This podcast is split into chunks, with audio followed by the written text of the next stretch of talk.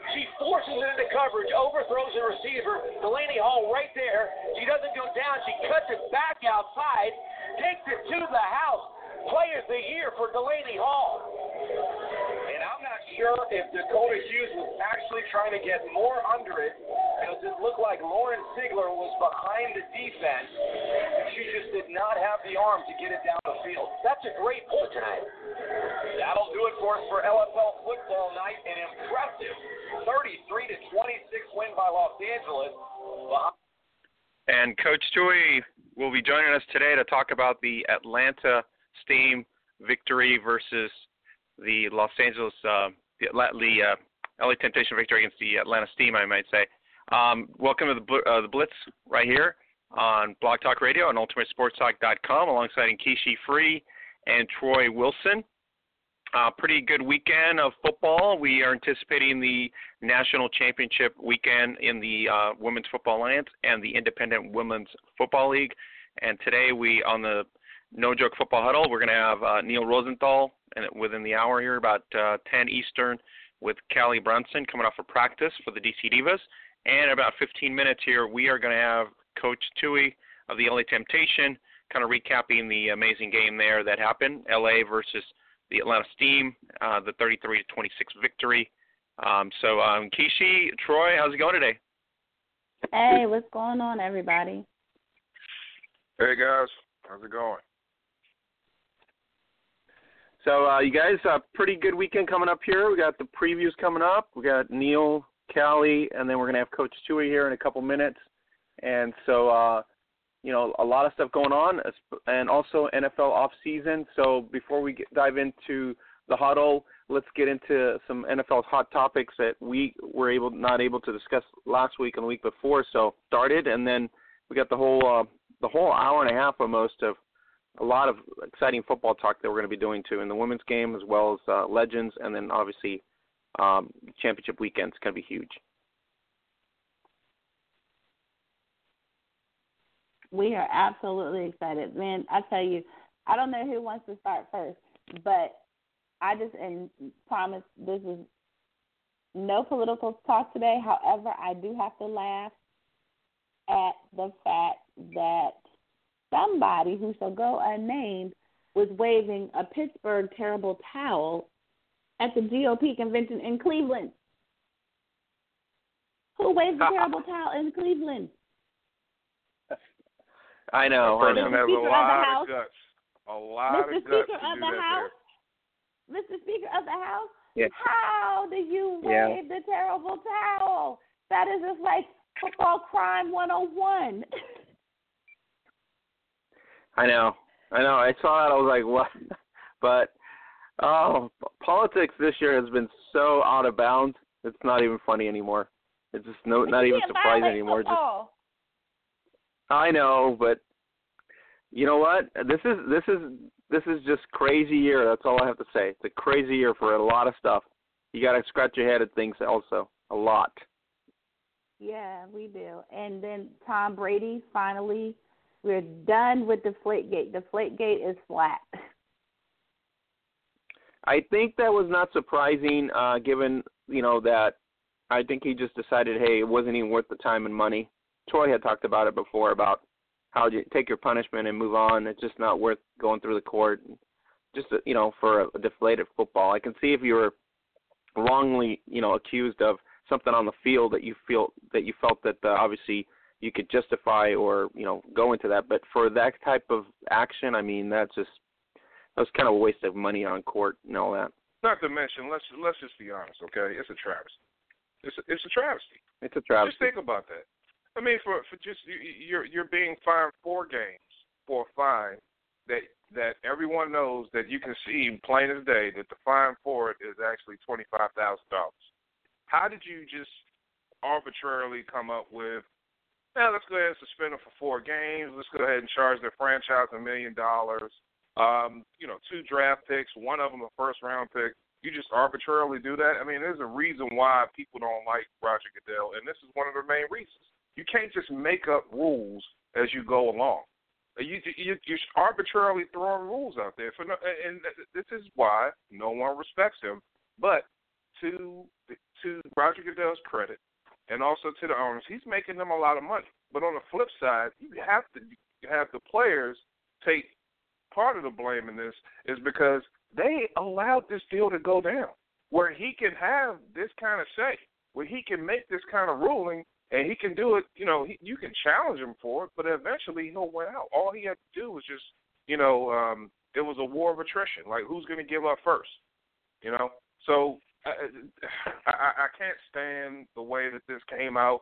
I do agree that Tom Brady. You know, I'm glad he's just go ahead and take his four game lumps and just move on with life. But man, I this this doesn't sit well with me at all. It almost seems like that what they what the NFL wants to do is to number one punish the Patriots for their winning, but then you also come back and say a lot of people have accused them in the past of doing some unsavory things, whether it be true or not. But this isn't you, you can't make a ruling off of things that happened in the past as a makeup call. All right, this you, you just can't do that. Sorry, I had to go ahead and throw my rant out there. Roger Goodell, you suck. That's all I wanted to say, guys. I'm sure Erica is in agreement with you somewhere.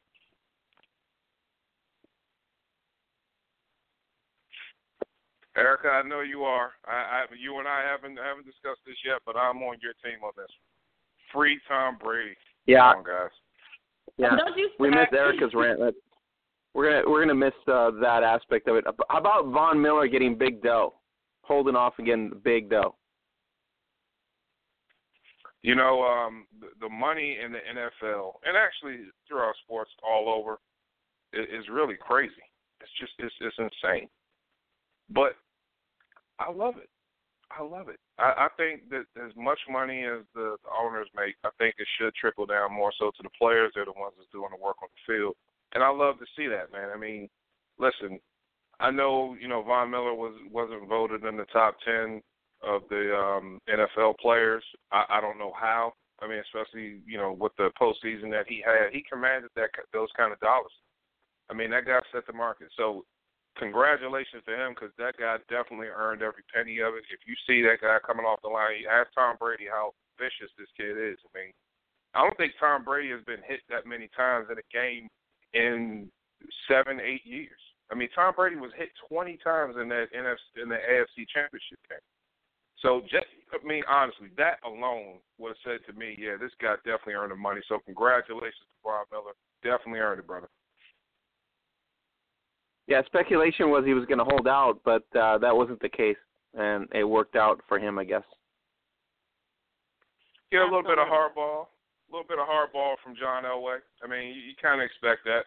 But it was funny because listening to how the negotiations were going, John Elway being the ultimate competitor that he is, he was actually like, "Listen, I'm not going to lose this negotiation. You're going to go up my number." And then Von Miller being the competitor he is, listen, I'm not going to play at that number. Cat and mouse game. At the end of it, everybody hugs and smiles. That's the way it should be. Keep business as business. The other side of it, you know, the the personal side of it, put that aside as well.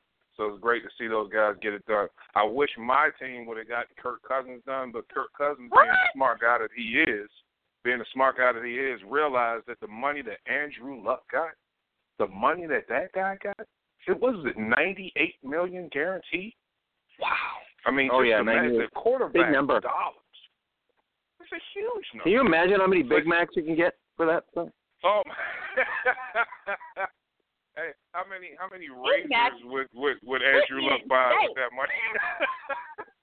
No, we're not eating Big Macs. We're, eat, we're we're we're eating steak, bud. We're we're definitely eating steak. I don't even eat. So maybe I'll have. Maybe I'm finally making it to that lobster bake up in Maine that I've been trying to get to for the past five years. Yeah, ninety eight it's million just, dollars. it's I just don't sick. think Mon- I've ever it's just eaten a sick how this much money gets thrown around. But I understand, It- like it you said, Troy, their their window of opportunity is so is so small that they have to they have to try to accumulate as much as possible. It's not like any other sport. So it's it's it's you know I guess you have to you have to do what you have to do. But you know well, the that's fun part game. of the problem too, though, because they're the one sport where they have the least guaranteed money, whereas the other sports have the guaranteed money. But if you have the guaranteed money, you can also offer smaller contracts. You don't, you know, you don't have to offer these big contracts, and then you know, it's it's really just kind of skewed and backwards, especially because I think football, out of all the sports, is one of the hardest on the body. Yeah, well, yeah, without question. No, agreed. Without question. But the, I guess the problem with football, as opposed to all the other sports, is that football has the smallest calendar year. They have the smallest calendar year, and they also have the biggest roster. So you can afford to pay, you know, a mid a mid level player in the NBA, and this guy's making ten million dollars a year. And most people look at those numbers and they're like, "You, you lost your mind. Are you serious? Like Miles Plumlee is really getting this kind of money?" And then, but at the same time, they're only you only have to pay twelve guys on that roster, and their salary cap, I believe, is somewhat comparable to what you have in the NFL. But they also play 82 games. So NFL is 16 games. You got 52 players, but the stadiums are much bigger. You can charge a lot more ticket prices, and the TV deals are completely out of this world. Major League Baseball's caught up with that, and as well as the NBA. I think the NHL, NHL is starting to come along with it as well. So you're going to see that like all throughout the four major sports, where money is just going to keep going up and up and up as long as TV revenue is what it is. And that's the key. It's sustainability. If what as, st- uh, as long as they can sustain it, obviously that's a piece of the pie that everybody wants. Yeah, but that's the basics of economics, so sustainability. And here's the problem.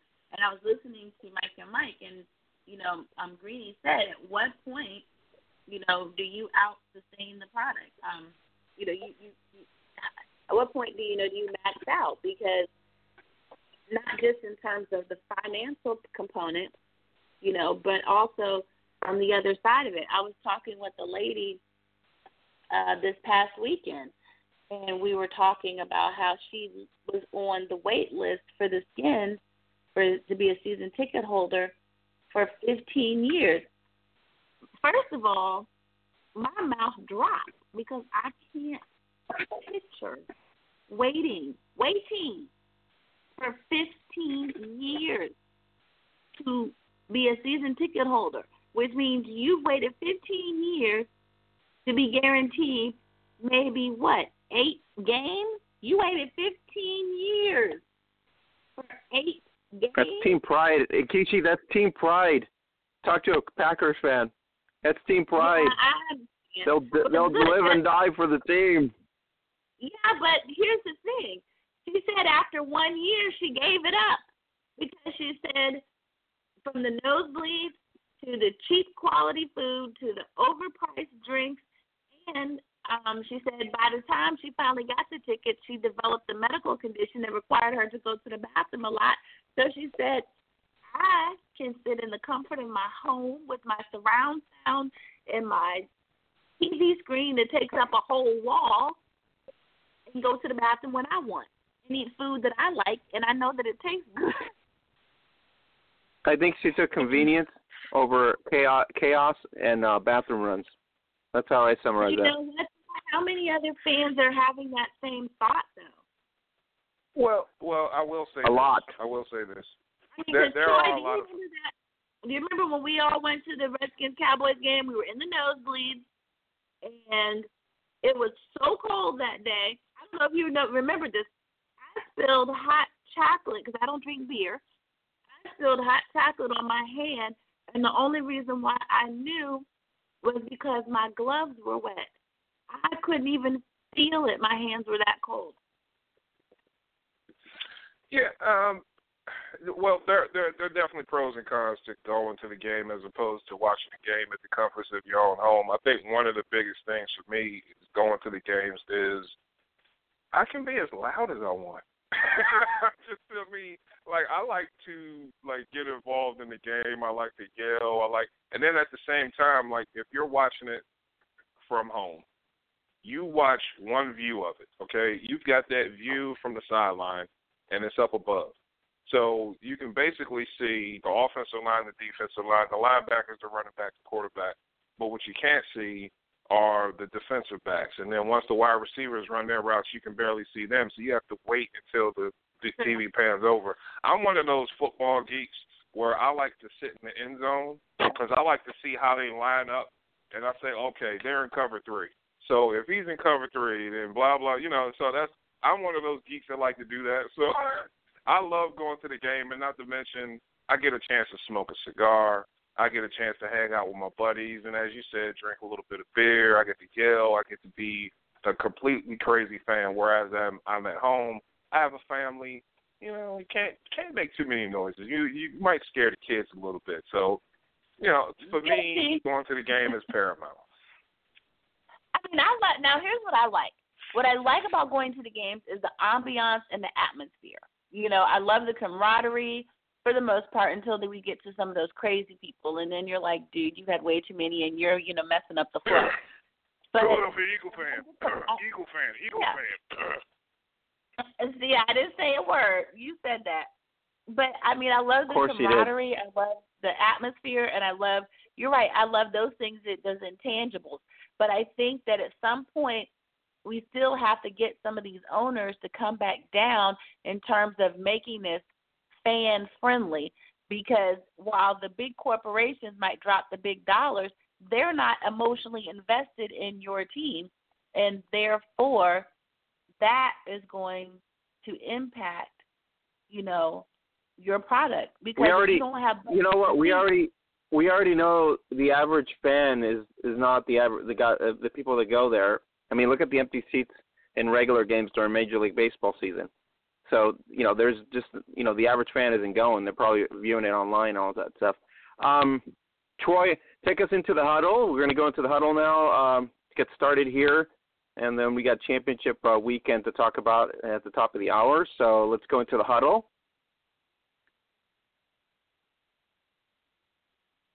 Sorry, guys, just pulling mine up.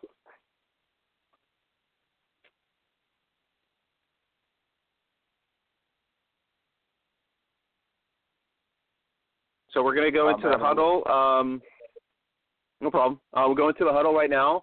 Uh, before we go out, we want to give a shit, uh, big shout out to everyone who has purchased the No Joke Football Chalkline tee from our Zazzle shop. Uh, this week, uh, you can save up to 20% off. Reminder also, please post a pic, share on Twitter, Instagram, and with hashtag No Joke Football. Uh, we're almost close to six, 16,000 fans on Instagram, Twitter, and Facebook this week. So I want to give a shout out to all our followers and everybody that is a diehard Women's Gridiron fan. Uh, really appreciate you guys following us. You can get the Chalkline tees at our Zazzle.com site at Zazzle.com forward slash Gridiron Beauties, and you can help us support our awareness project. Um, so let's go into the huddle with the LA Temptation coach, Coach Tui Sanoa. Let's go in here. Coach, are you on? What's going on, guys? Coach, uh, welcome to the huddle. Uh, you're on with Nkeshi Free and Troy Wilson.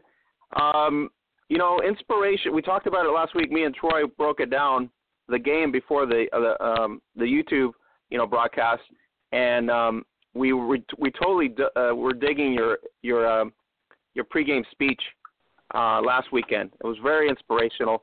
Uh, you basically laid it out.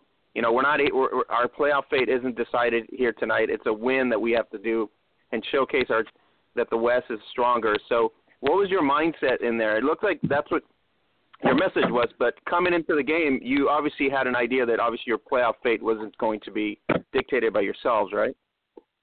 Yeah, we just wanted to go in there and focus on just winning the game and not trying to worry about the point differential, which kind of changes the game a little bit and changes our whole offense when we have to go no huddle.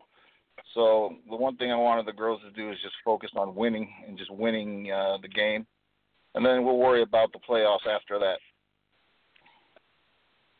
Coach, uh, this Troy? is Troy here. Hey, Coach, um, I, I have to say this, man. You, you, you've been coaching your ass off this season. I, I, I'm really impressed by the way you guys prepare and you have your team ready.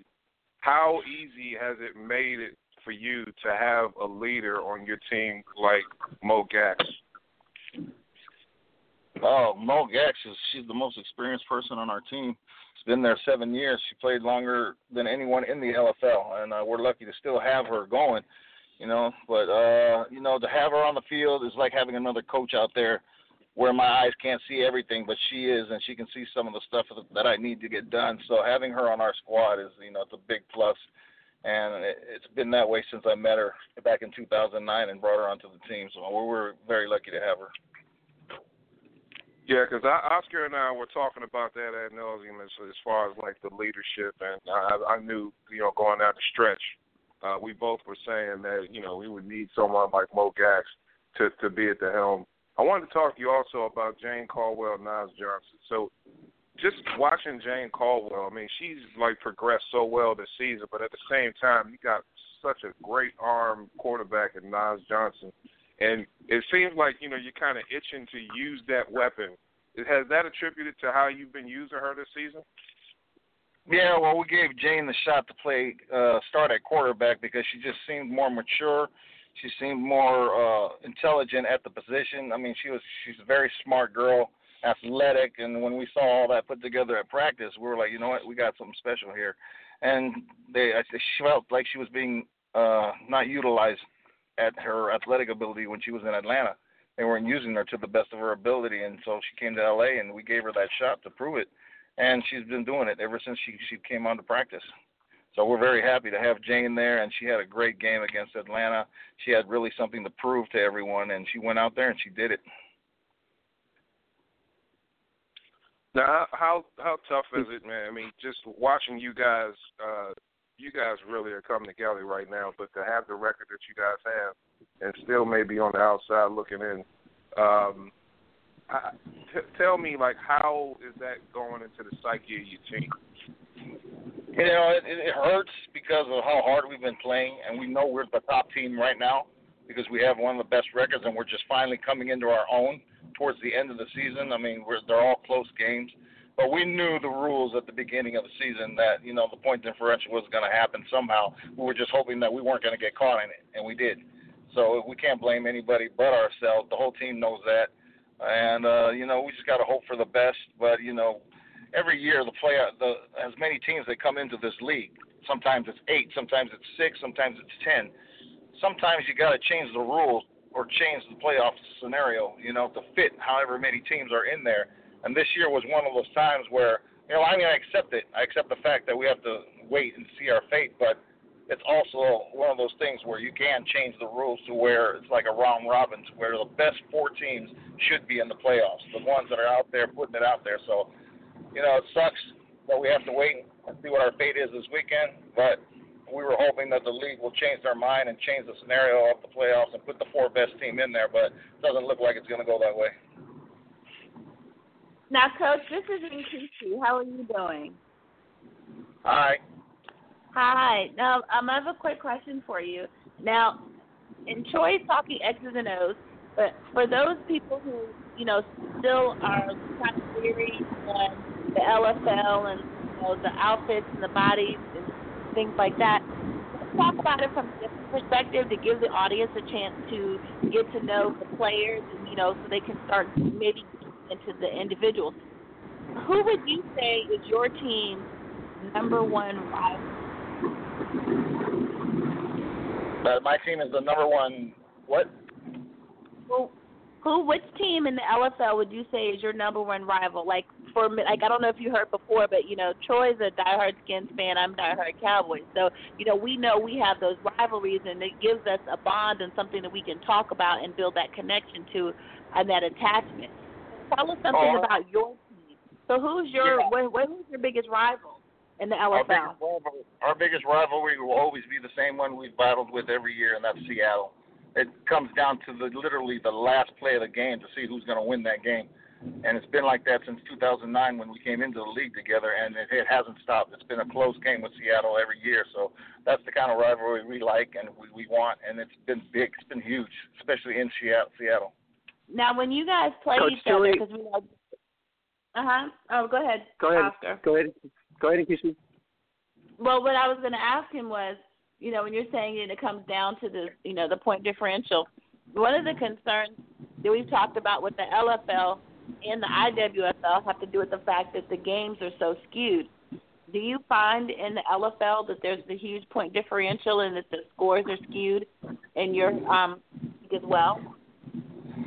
Not too much, really, and and and, and that's that's it. I don't no, I don't think it's really that bad, but uh, we don't look at it too much in that in that way. I think it's pretty much yeah. You know what? I think it's pretty much similar.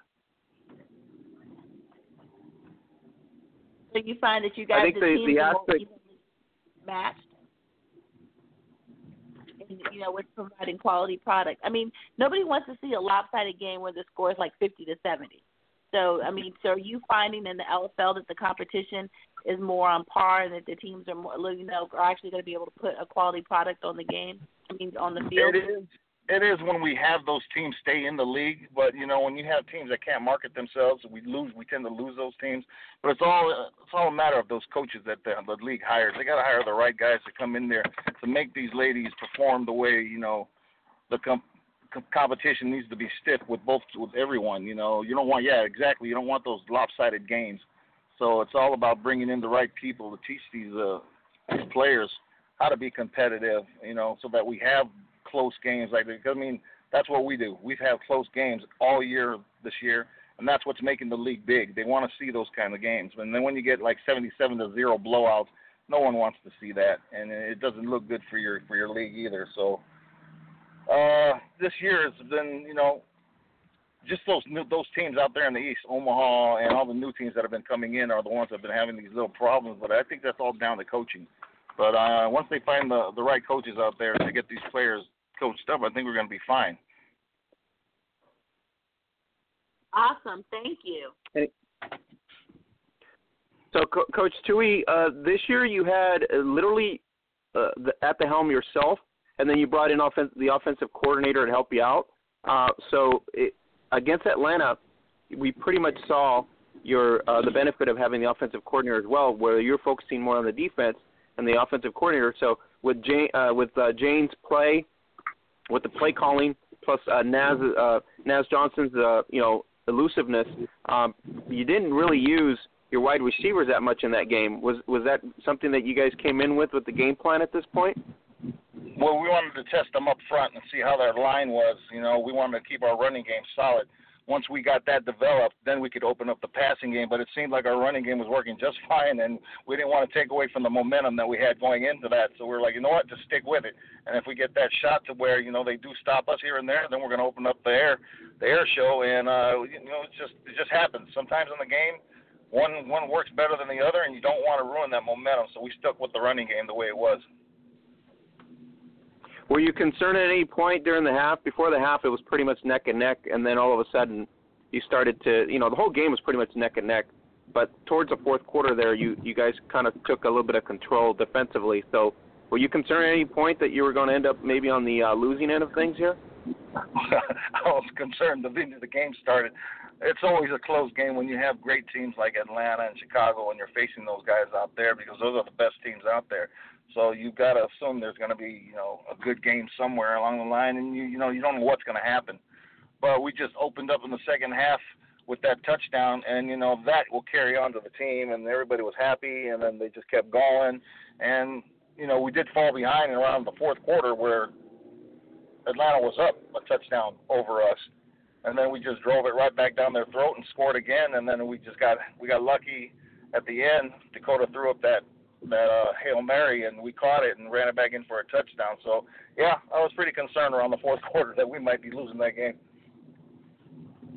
Now, coach, on that speech you had on the uh, with the girls before that play, you had you literally pointed to uh, Delaney Hall and you said keep an eye out for for, for pretty much that exact play. So you pretty much saw something in in Dakota, uh, Dakota Hughes with the pressure you guys were putting on. You probably probably assumed they were going to air it out pretty long, right? Because they were in desperate Yeah. mode at that point. Well, what nobody noticed is what Delaney was playing safety the entire game. And then in the fourth quarter, I switched her to corner and put Autumn Chindu back there. So Delaney was playing corner in that fourth quarter the whole time, and when she intercepted that ball. And what I was telling her to do was, if there's no threat in her zone, playing corner, drop back and help deeper. So you know, because we knew they were going to go down, and Dakota's got a great arm, and she can throw deep, and they have some great receivers out there. So I didn't want to get caught. I said, let let everything short go. We'll catch them short, but I don't want to get caught deep. So I just told her, no threat, drop deep. We'll go into cover three because we we were already in cover two, and it'll it'll look like a cover three if she drops back, and she did, and it worked. Now, how happy was she when you talked to her afterwards? Pretty elated, huh? Uh, she was, you know, the lady's been struggling ever since last year, and she's been struggling again this year when she got burnt like twice against Dallas. So she hasn't really developed a, a sense of, you know, confidence yet. And then she got burnt again in the third quarter, or was it second? Second or third quarter, she got burnt again by uh, Ziegler, like twice. So she wasn't really confident, but I did. I still had confidence in her, and I was just trying to motivate her as much as I could, and tell her that hey, just stay to it, stay focused. She did, and she she came up huge for us in that in that in that game at the end. So you know, it's, as long as a player doesn't tank in the game and just stays focused and keeps her confidence going, we're going to be just fine. And she, you know, she she made us proud at the end of that game. Now uh, we got some feedback for the game. A lot of big hits above to the uh, to the head area by your players, Granston and uh, Chichindu.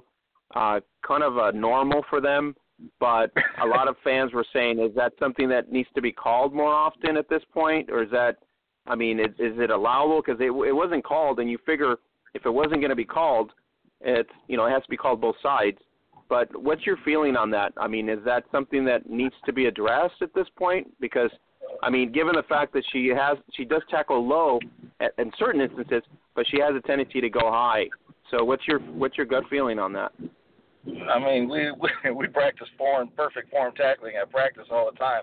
But when the game comes, suddenly it changes into their own way of tackling, and the league allows it. And you know, there's so many things that we could change in this league as far as you know form tackling or certain rules and stuff that are going on. But the league allows so much to go on, and and you know, I don't know if it's great for TV or fans love that kind of stuff, but that's why they allow it to keep going. So you know, it's it's dangerous to me. You know, we've been playing football our whole life, and we know exactly what perfect good tackling is, safe tackling, and but this league is totally different, and it allows so much more. You know, because of the fans love that kind of stuff. So it's dangerous, but like I said, we don't promote that or teach that at practice.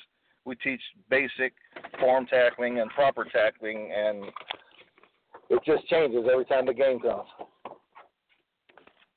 So how do you address those players? I mean, is it something you talk afterwards? Because that that can also cost a penalty, right? I mean, even though it's not being called, at some point it could cost you some sort of a drive or or yards, right? It would if I was concerned about them calling it, but they haven't called it in all the years that I've been here. So I wasn't gonna say that they were gonna call it in that game, and I don't really think about that when they when they go out there. But it, maybe it should be addressed as far as you know safety is concerned.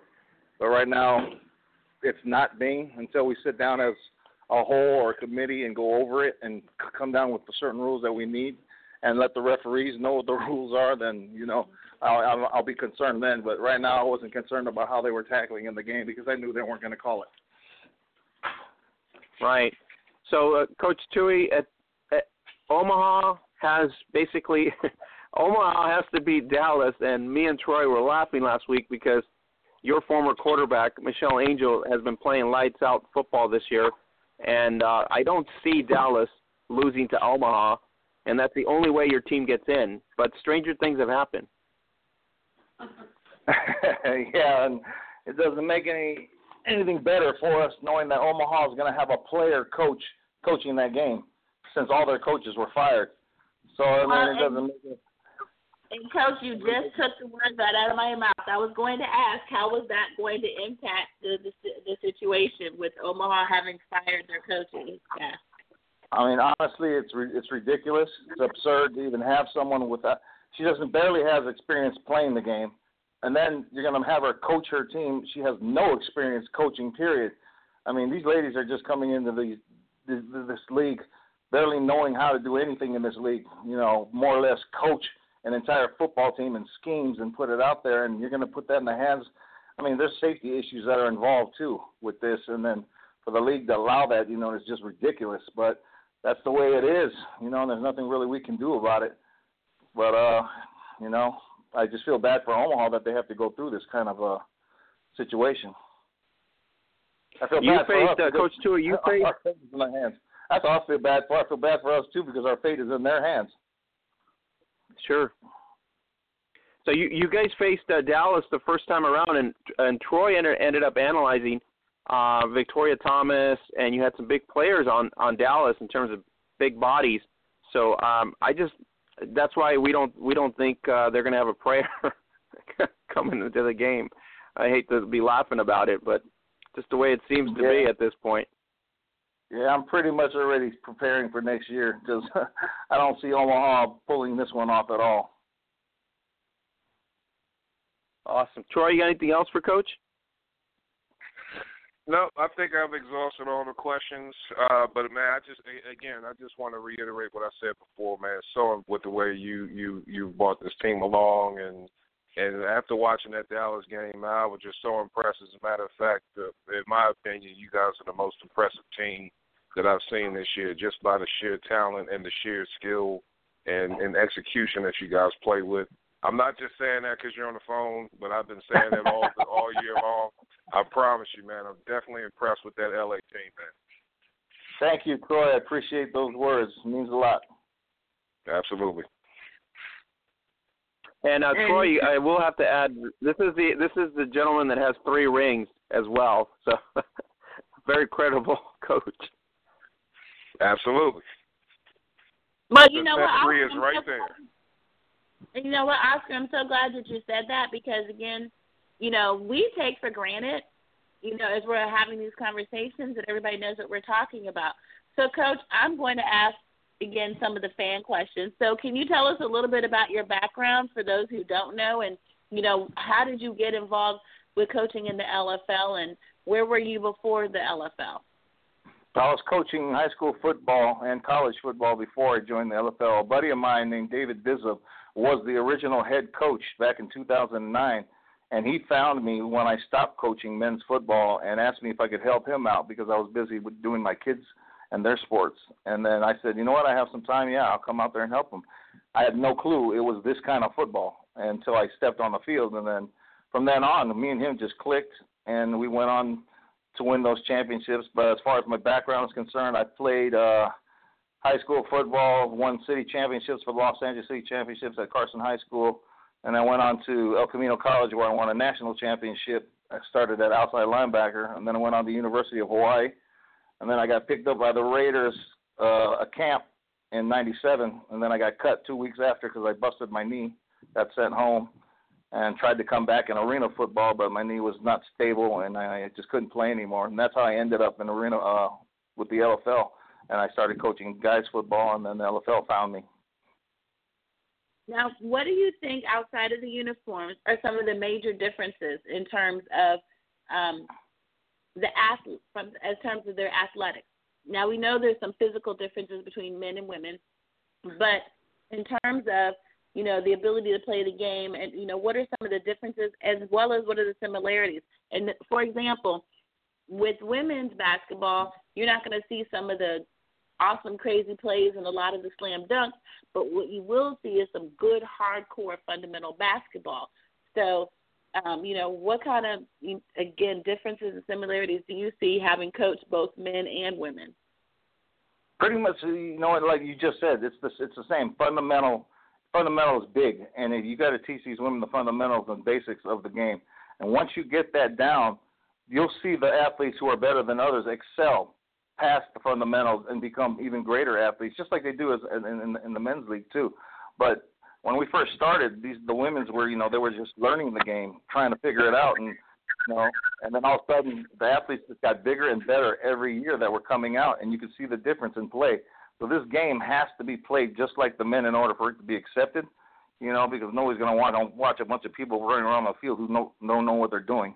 But right now, these girls are pretty damn close to to the level you know expected and acceptable that people want to see this game played at, and that's what's the difference right now is these women are picking up the sport quickly, fast, especially the the, the athlete, the athletic ones, and it's just even getting better for the game. And you're going to see the, the great hits, uh, you know, the, the, great pass plays, the one-arm catches. Those are soon to come. The more these ladies keep playing this game, and it's only getting better from here.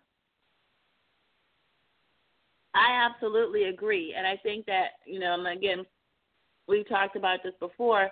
For those who don't watch the game and don't watch the sport because all they see is women running around half naked or in their, for what looks like bikinis, if that's all you do is see how they look, you know, just based on a picture, but you don't actually take the time to watch a game, you're missing out because these ladies hit hard I don't know what you were teaching them, but these ladies played lights out football. They hit hard, they they hit fast, everything that you said.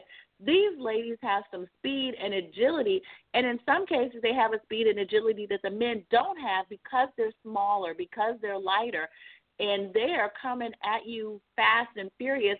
They're flying all around the field, and after a while, you're so busy watching them play and you're watching football, you forget what they're not wearing.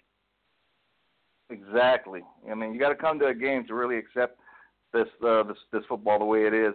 I mean, it doesn't change anything. If you once you get past the uniforms, you'll see that football is still football and it's still played the same way. And that's what we hope to achieve here, and I think we're doing pretty good at it. And I hope more people come and see that it's not just about the uniforms, that it is about the athletic ability and the play of these girls who are who are keeping this league alive right now. Well, Coach, uh, thank you for making the time. I really appreciate it. Uh, I I only hope it was in better circumstances with Omaha being a better team and putting up a fight against Dallas. That would have been nice to see. But um, at this point, like you said in your uh, your pregame, it was just a matter of winning in Atlanta. And you know, we all knew it. Uh, we, me and Troy talked about it last week.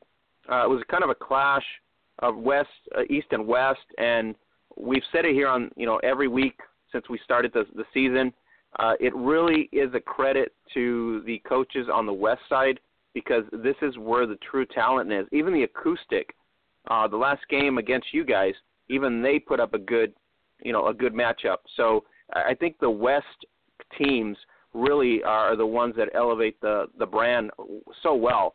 Not to take away from Chicago and Atlanta, but for the most part, uh, the, the tougher competition obviously is out west. You agree with that, right? Being that I'm in the West, yes, I totally agree with you on that one.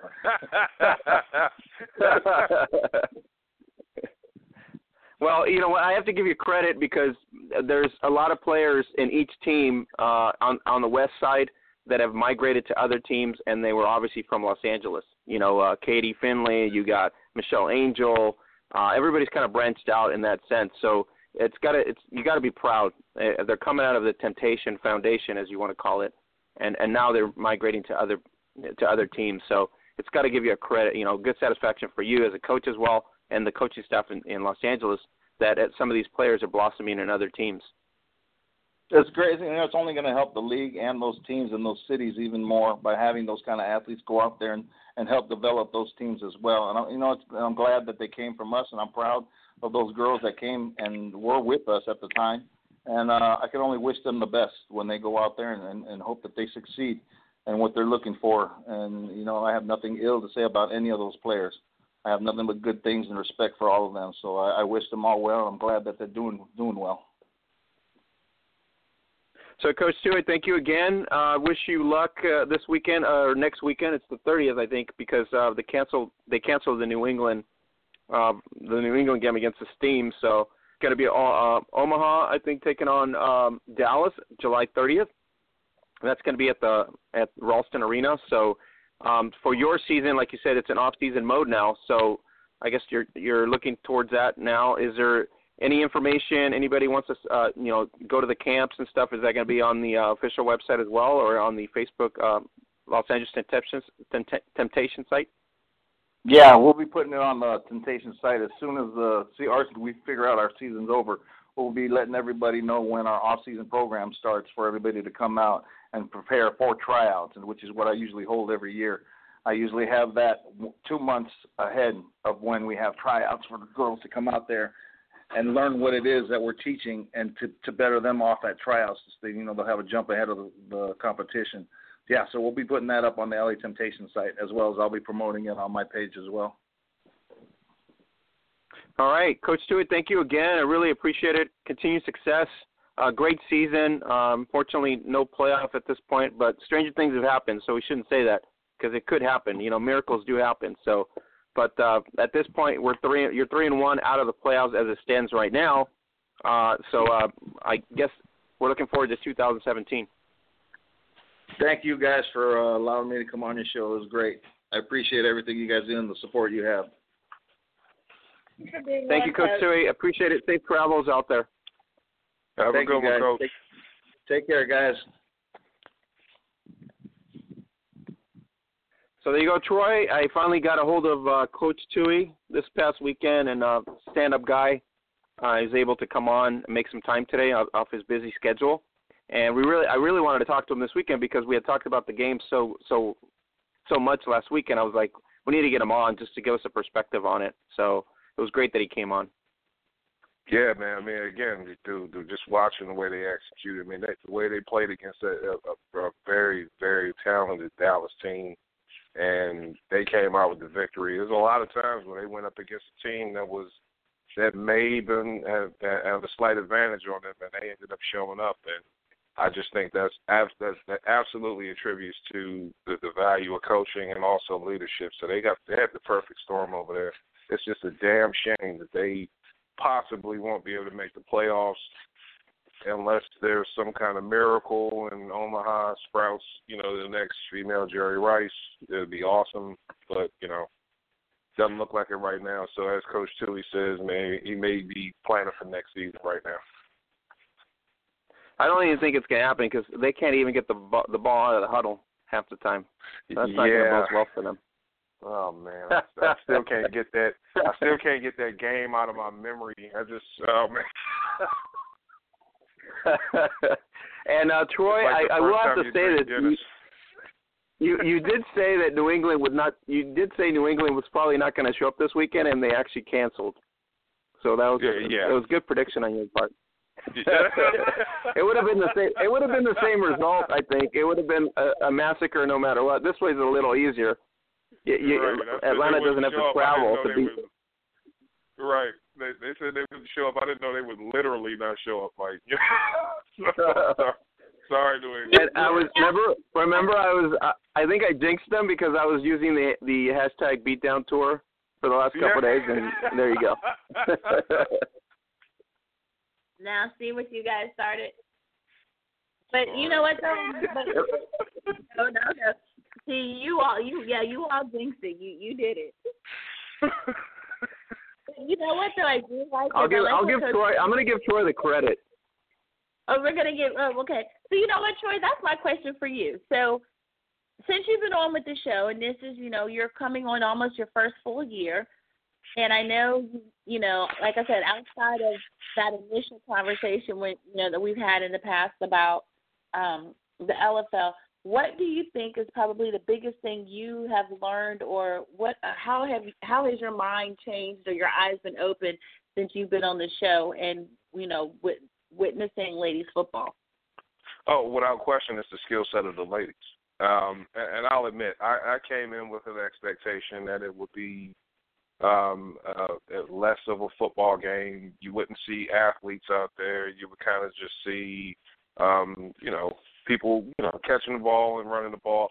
I didn't realize what kind of a skill set that these ladies are actually bringing to the table. Where uh, you literally, and I, I've said this ad nauseum, I'll say it again. When you watch it enough, you forget that you're watching ladies, and that's how you know you're watching a very good product. That's how you know you're watching football because when you can trans when you can transfix yourself away from saying, "Hey, these are ladies playing football too," I'm watching a football game that's when you know you you're watching a quality product. So when I watch, you know, the LFL, the IWFL, um, the WFA, when I watch all of these ladies, you know, playing the football game, it, it just it watching it and and seeing the, the execution and the technique and you know they're playing with fundamentals and I think that was the biggest thing that I did not expect. I didn't expect to see fundamental football, and and to to an extent, you you see some things that are not so fundamental when you watch certain teams. But at the upper echelon teams, the teams that are winning the most, what you see is execution. What you see are fundamentals, and you see absolute just just just great play, great football play out there. And, and, and that's, what the sport needs to grow. And exactly, and that's what we're, and that's where, it, and that's where it has to grow. But that's the other thing I think that's also different is that when you're watching men play, ninety percent of the time you're talking about people who have played a sport since they were at least 15 years old because we know some guys don't start playing, you know, until they're in high school and some don't even start till their junior year. But we're talking about people who are literally coming in at the age of 21 and 22 and 25 in some cases, playing a sport for the first time.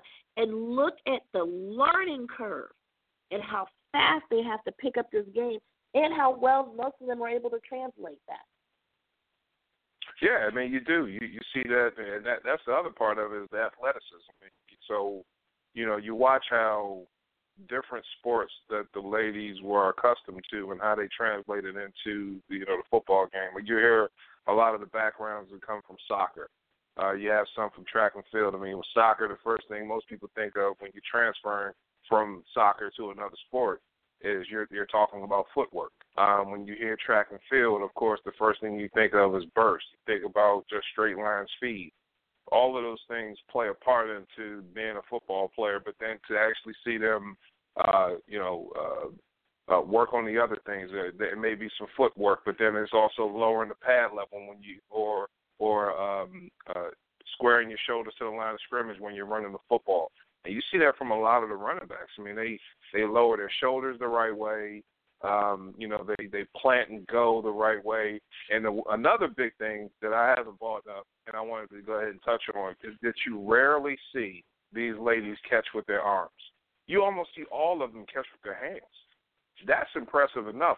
When I was in high school, it was so hard to get like the guys that I played with and and you know to to catch with their hands. I mean, these ladies that come out there and it looks just as natural. I mean, you can't even tell the difference between uh them and say like a Cris Carter. You watching these guys just catch with their hands, and it just looks that natural for them.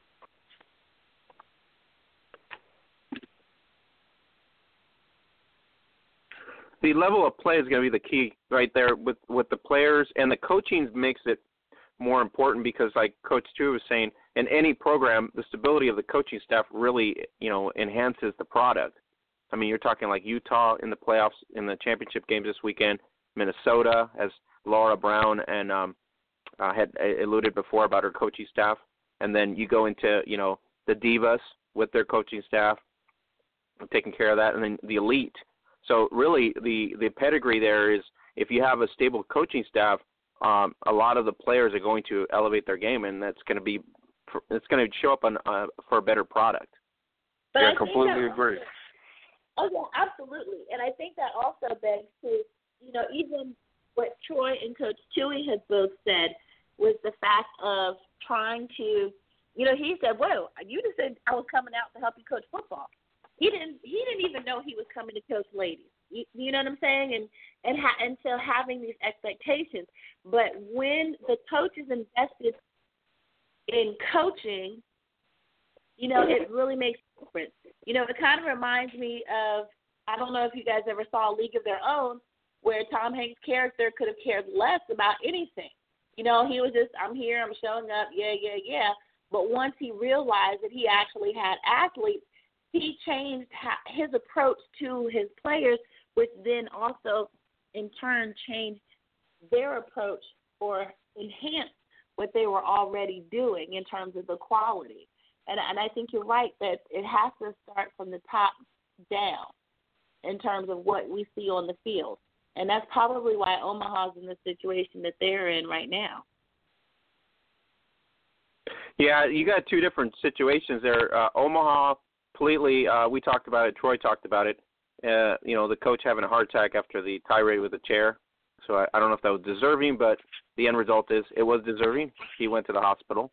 And then the other side is uh, the uh, Liberty basically has a coach and a coaching staff, but unfortunately, uh, some of the players walked out on them and only left a roster of 10, and a normal roster is 21. So there's just no way, and some of those players were obviously banged up from the last game. So you're pretty much putting the players in jeopardy in terms of more injury. So I think the decision there was the right move. Not to you know you can't play with 10 people four quarter or for four quarters against Atlanta. It's just not going to happen. uh, it's just oh, not good for for the brand either. So, and so I think they made the decision. It's the right call. I mean, you can you can say, well, they shouldn't have canceled it, but they can't reschedule it because they already have a firm dates for everything else. So that creates another issue. They're moving everything up, and they're not, you know, the NFL where you can just, you know, throw money at something and move it around. Uh, they're just not in that situation right now. So um, I want to give a shout out before we go forward with anything else. Um, Brooke Lidsby uh, was at the USA Football Camp, developmental camp. So if you guys were following us on Facebook all week, I want to give her a shout out. Um, she did a pretty good job. Kind of, you know, jitters, but she's working towards it. And so, congratulations to her to being on the team. She was named te- she was named team captain for the white team on Coach Blaylock's team. And then uh, this week, if you haven't seen it on our Facebook page, Powerade, courtesy of Bleacher Report, showcases the talented Sam Gordon. Um, she's uh, actually putting out the uh, there's a, a nice video showcasing the fact that uh, you know she's another another person that's going to elevate this game. You started with you know pioneers before her in different sports, and now she's uh, you know the video is well done, so it portrays her as she's growing to a point where she's going to try to do benefit to the sport and try to bring it to a light. So check out the the Bleacher Report via Powerade video on our uh, Facebook page. So uh, you know, congratulations to both of those girls. They're making headways. And uh, Brooke, primarily, uh, she was at USA Camp all week. We covered that. Um, her her dad, Larry, uh, was giving us access and all access coverage. So uh, thank you, Larry, for doing a great job.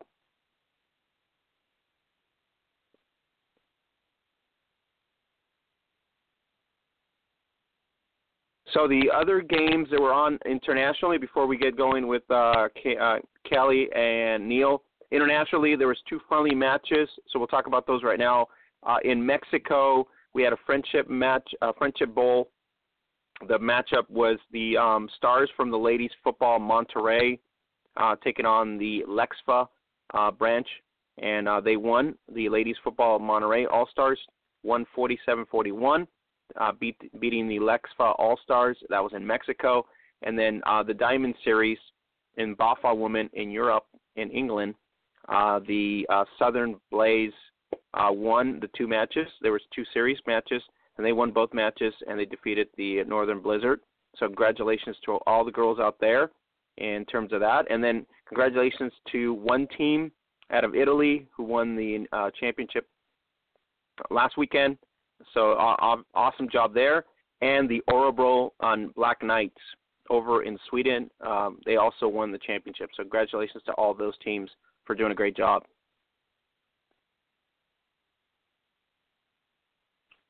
Yeah, awesome job to the ladies out there. Um, heck of a season for them.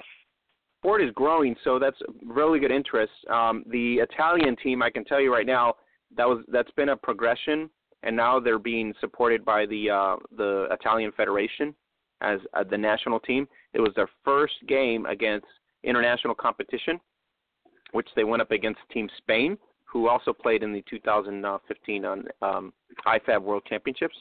Um, so they played in in, the, in those games. Um, so it's kind of nice to have the fact that the the team is going to be fielded, and they're looking towards 2017, just like the Australian team is. So a lot of interest internationally to field a national team to compete at an international tournament. So that's it's such an exciting time. Yeah, anytime you can get you, you get a chance to see the sport grow. I mean, this is I mean that that's exactly what we want. That's exactly what everyone needs is to to be able to showcase the talent that we have in ladies football. So how would so it, while we're waiting for uh, go ahead. Look, I was thinking, you know, so which is wonderful. We're so excited to see, you know, the nat uh, the international game grow. But I'm wondering, you know, what, what kind of setup would that be? Would they set up would they set up something sort of like how FIFA has, you know, the inter has the uh, World Cup game? I mean, could you visualize like a World Cup of women's football? How awesome would that be? Well, we don't have a World Cup, but we do have uh, the International Federation of American Football, which is based in France, and that's the international umbrella. So that would be like your Olympic, your Olympic, you know, sport uh, organizational body, and they do international uh, events. So they do the uh, IFAF World Championship almost every three to four years. It was in 2010 and then 2013, and now it's going to be in 2017. So the teams um, have come and gone. Some of them have come and gone. Aust- uh, Austria was the first one there, but the staple teams continue to be there. You know, the U.S., Canada, Sweden, Finland, Germany, um, and all those. But a lot of interest in the European scene to try to field a team because it's getting it's growing so popular uh, that uh, other countries want to participate. So I know the French team, uh, the French league is starting to kick off this year. Will probably not field a team until you know a couple years from now. But uh, the Italian team, they decided um, the federation, the men's squad federation, in the international scene. I think what I had mentioned it before to, to you guys in the inter- international scene, it's more about equality, uh, not so much here in the states, but you know, out in the international scene, it's equality. So men's clubs have a tendency to support and encourage junior clubs and women's clubs, and so they fall under the same name umbrella as the men's club, and so the the uh, organ uh, governing bodies uh, demand that it's not an option. So it's kind of like Title IX, but at an extreme level where it's equality no matter what. So in that in that plus, it's a benefit for them too because they get supported, uh, you know, by the men's club. So there's no options there. And so the national team is fielded by the main governing body, so it allows them, obviously, a team. And so there there's no disparity. Just kind of, when you have USA foot, you have USA soccer and the U.S. men's and women's debate that you have here now, where you know the women are playing on not so great fields and the men's are playing on the big top stages. Some uh, in the international scene, normally you don't have that problem. The stadiums are basically on the same foot level with the juniors and women's and the men's clubs. So that I think is a bonus there.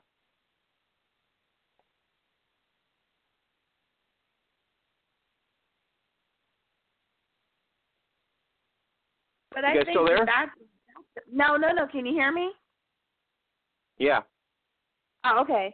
No, I think that that speaks to a level of um, progression that I still find interesting that the United States is where football, you know, more or less originated, yet our women's game has not progressed as far as the international game. Is that a fair assessment? Yeah, I think it's really about dollars and cents. And I think internationally, what happens is the governing bodies take into account that they have a men's club, as an example, they want to build the sport and interest within within the men's club, so they have a junior club. A junior club is like you know uh, high school kids or lower lower than high school kids uh, groupings, you know midgets and all that stuff. And so when they take on a program where they feel like the women's club can benefit the men's club, they they treat the women's club as a benefit, not as something that they have to add on to the program. They treat it more like, okay, we have to add that program. You know what I mean? It's more like decisive because it's another element for them to grow their sport and to grow the club. So individually, you know, the uh, the clubs themselves, you know, obviously the governing body forces that on them, but for the most part, it's a benefit to the club anyways.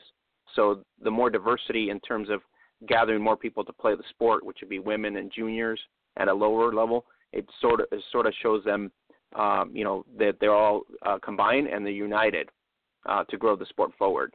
And I think that's where you're missing here. Like that's why I said it here in the states, a little bit more of a puzzle because if it was, if it was similar to uh, what the international game does, that means the NCAA would be basically taking on women's football as an option in college. You know what I mean? They would basically No, have exactly. a, every team would have a women's team. No, exactly, and that's what I was saying. You know, one of the reasons why I'm so impressed with the women's game is because of the fact that you're really and truly dealing with women who are picking up the sport for the first time and often at an advanced age. Whereas, for example, you know, and I've spoken about on this show, you know, I'm a multi sport athlete, but I started with soccer and then I went, you know, and I did soccer for like six years. And in the last year and a half of soccer, I picked up basketball, which I did for three years, you know, and then I had cheerleading for four years, and somewhere in there was track, you know. So um, the reality of, you know, we underestimate how difficult it is to pick up a physical sport at an advanced age. You know, yes, being an athlete is helpful, but think about how many women who are playing the game who probably have never played a sport in their life. And then they're still trying to put quality product on the field without the benefit of having done this since they were five, like a lot of the NFL players. So that it does make a huge difference.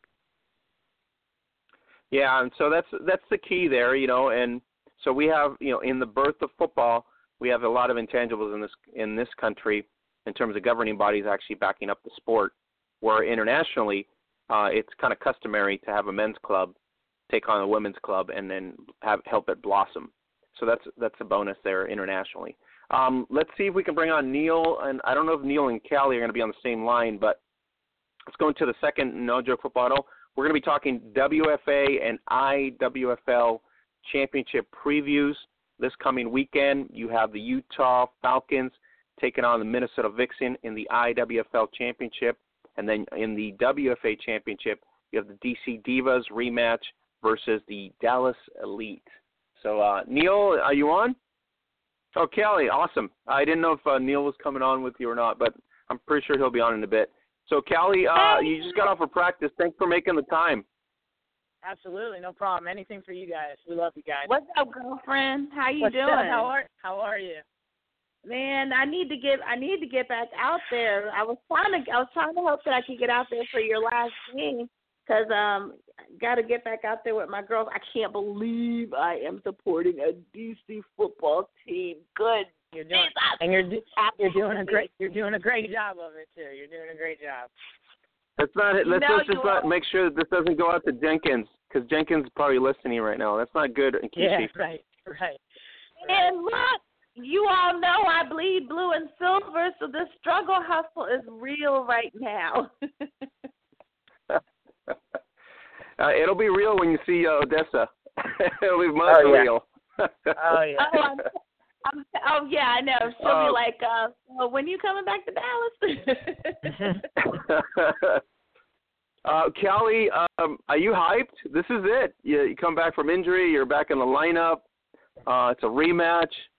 It's week two type of uh, matchup, but with more. Uh, this is for the hardware. So, uh, how buzzed and excited are you guys? This, it's a it's a great feeling. Um, you know, we were kind of talking about how it felt this time last year, and and you know, my entire career with the Eagles, we've been so close, and then we took it to another level last year, and it was just a surreal feeling. And then to be back here again, um, you know, about to make history, basically, um, is is huge for us. And um, you know, we, we we lost to Dallas in the in the beginning of the season, and um, you know, and, and and Dallas talks about redemption from last season. It's also kind of a redemption for us. And about it is knowing and I, I know Odessa would agree. Uh, you know, Odessa's a, a great friend of mine and a great competitor.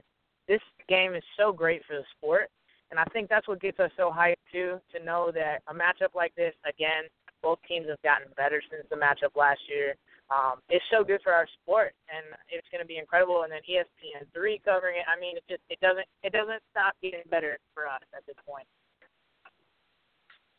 Hey, Callie, um, I'm not going to put down.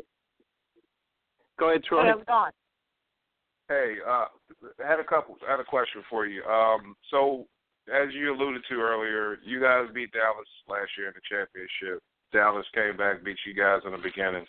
The way that you guys have put that loss behind you and have weathered the storm, you've taken everyone's biggest shot this year, and you guys have survived them all.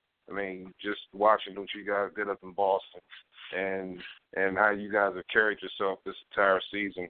What is it like at this point to know that you've gone through this much adversity and you get a chance to see Dallas one more time? How does it feel for you guys? Where are you guys' heads right now? You know, uh, especially leaving practice right here, there's just a laser focus.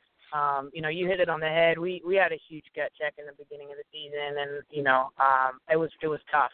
You know, going into the second half, you know, being up by two scores, and, and even, you know, as far as I remember being ahead going into the fourth quarter, um, you know, it, it, it's a huge gut check for us. Um, and you know, then then taking it, you know, to the next level, um, and and having to go up to Boston the next week and and and kind of figure out what it is we're going to do with ourselves, and um, it created this laser focus, and it's carried into every game, and it was just a you know we can't lose anymore. We can't afford to, and we just can't we just can't do it.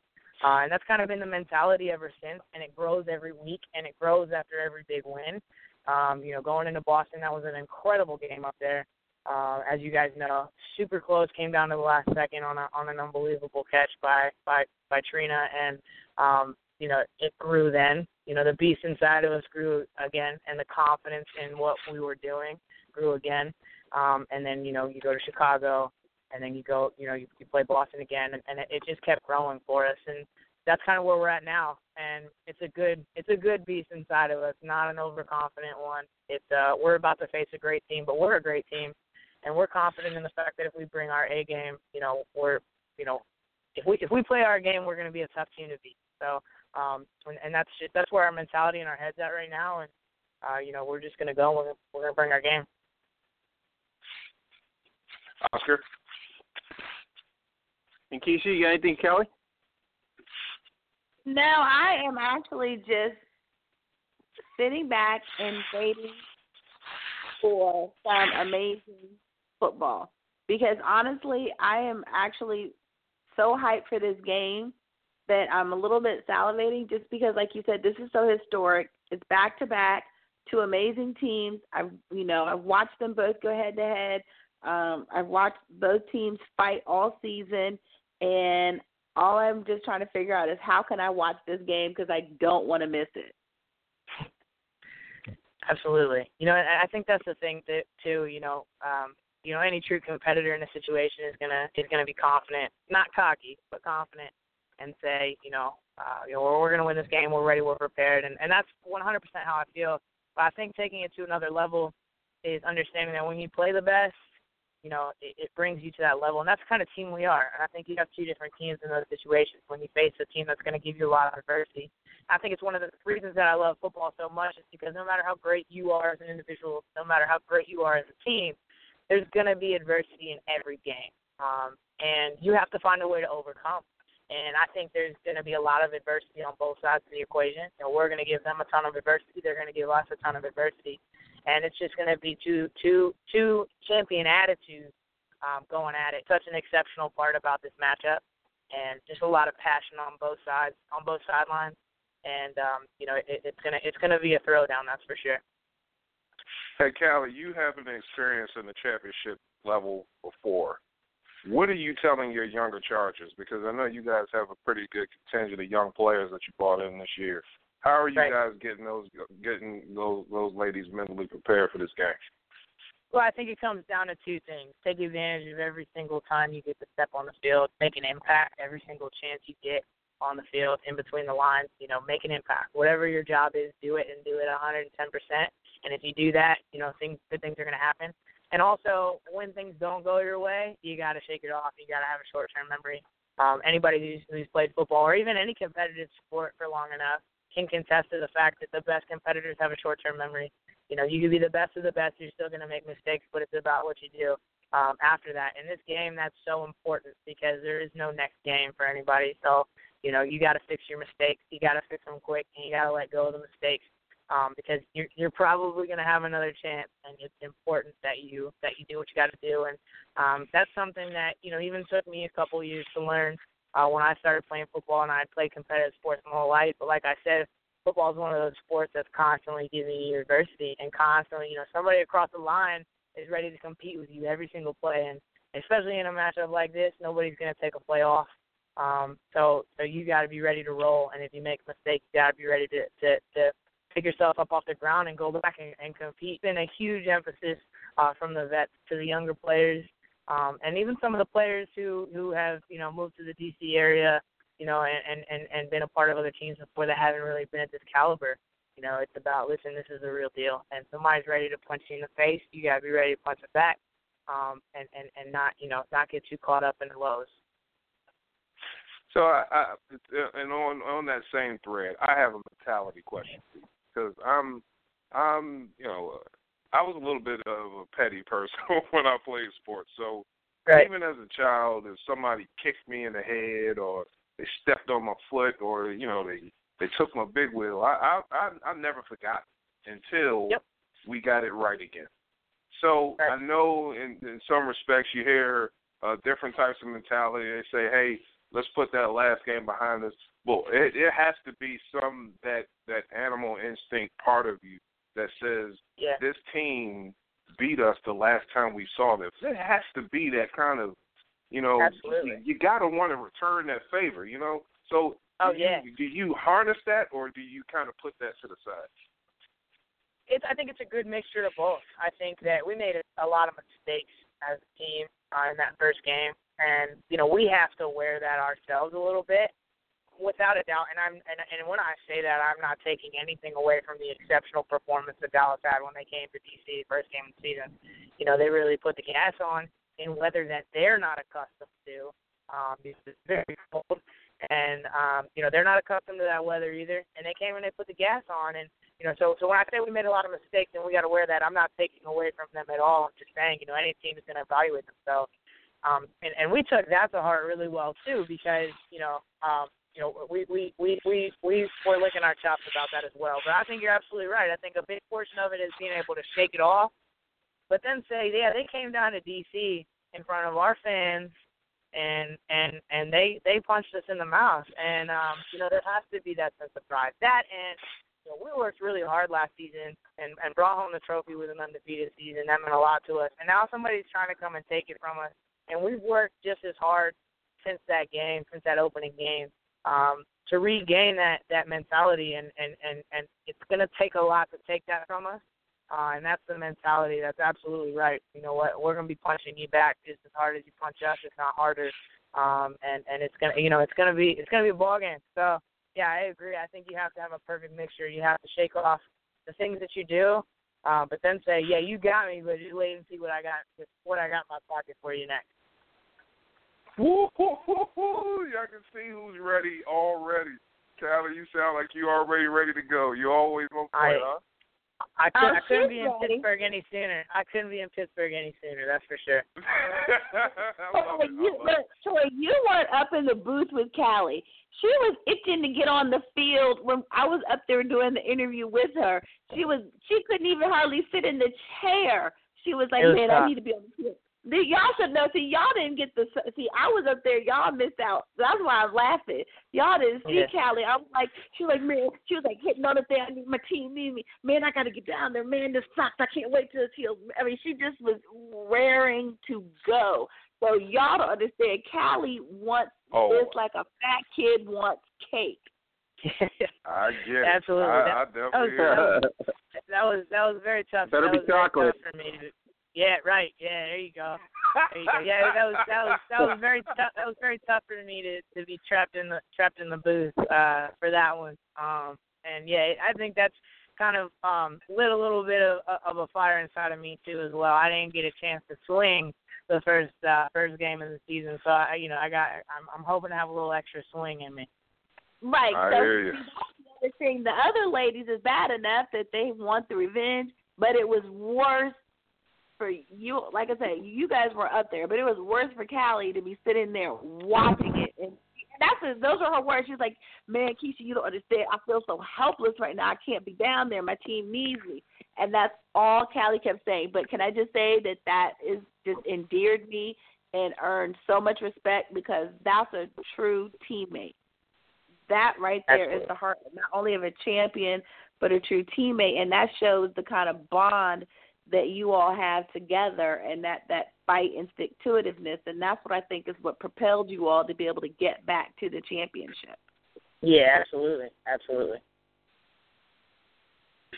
So, Callie, you got Erica Bobo, uh, you got Odessa Jenkins to worry about, Tiffany Hill, and then ultimately uh, their quarterback, Jessica Gerhardt. So, can you tell us a little bit about the strategy going in? I mean, just on the run game alone, it's a really good threat, and then you then you add the receiver corps onto it. So, Absolutely. You know, they have a phenomenal group over there as well as, you know, Odessa alone, her football IQ, and then you add the rest of them in, you know, they're well coached, um, you know, on top of Odessa's knowledge. So yeah, I mean you're facing an intellectual and very athletic crew.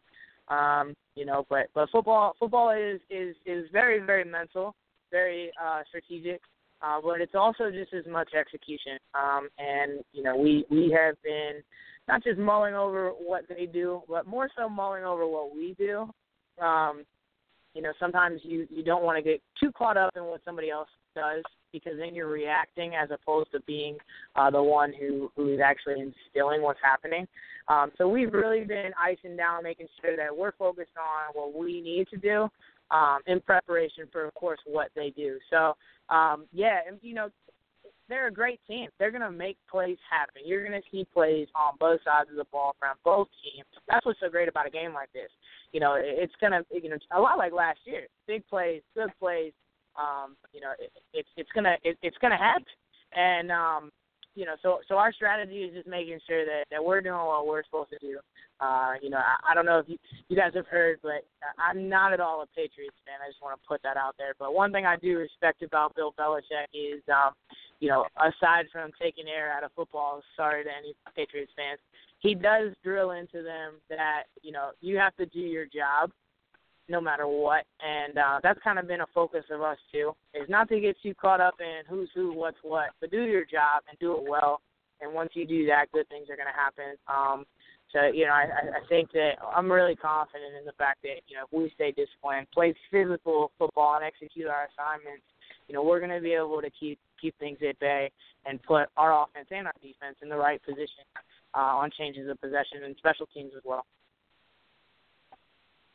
Now, for the fans, Callie, uh, we need to dive into your team right now. Um, that's the reason I brought up the elite. But for you guys, it's you know, uh, you got uh, uh, Allie Hamlin, obviously, you know, uh, awesome quarterback, and then you also have Wis- um, Whisonant, and then you have uh, Grigsby. Uh, so tell us a little bit about you know your offensive threats this weekend. Yeah, I mean, you know, Kenyatta Grigsby, they call her the Iron Horse because that's just what she is. I mean, she's a phenomenal running back, um, and she's extremely physical, and she's so smart. Uh, I don't think in my time, and I, I say this even in the men's game, I've ever seen a back with such great downfield uh, downfield vision. You know, she's never even really worried about the person who is trying to make um, uh, an attack on her. In her, her, she's never really worried about her immediate threat. She's already focused on the next level, um, and that's just you know that's phenomenal. It's something that you can't really even coach. I feel like it's just a, it's just an instinct. It's what makes her very special. Uh, when you talk about Ashley Whisonant, I mean, just an incredible athlete. What is it that she can't do? Uh, you know, if you watch her replays from these past years, you're just like, how does anybody make that catch? You know, it's like uh, it's like playing uh playing Madden and there being a glitch. You're like, how did that just happen to me? Um, that's exactly how it is with her. And I mean, Allie is so smart and so prepared, and she she reads in a, a defense like I've never seen before too. And we all learn from her every practice, and that's not um, an exaggeration at all. You know, she points things out to us every practice that helps us um, do a better job as receivers, uh, helps uh, you know Grigsby do a better job as a back, helps our O line do a better job. You know, ultimately, she brings our player levels up because of her football IQ, her intensity, and her passion. And I mean, when you put those things together, uh, you know, it, it's insane. And um, you know, I'm I'm extremely fortunate to have grown into this system with them.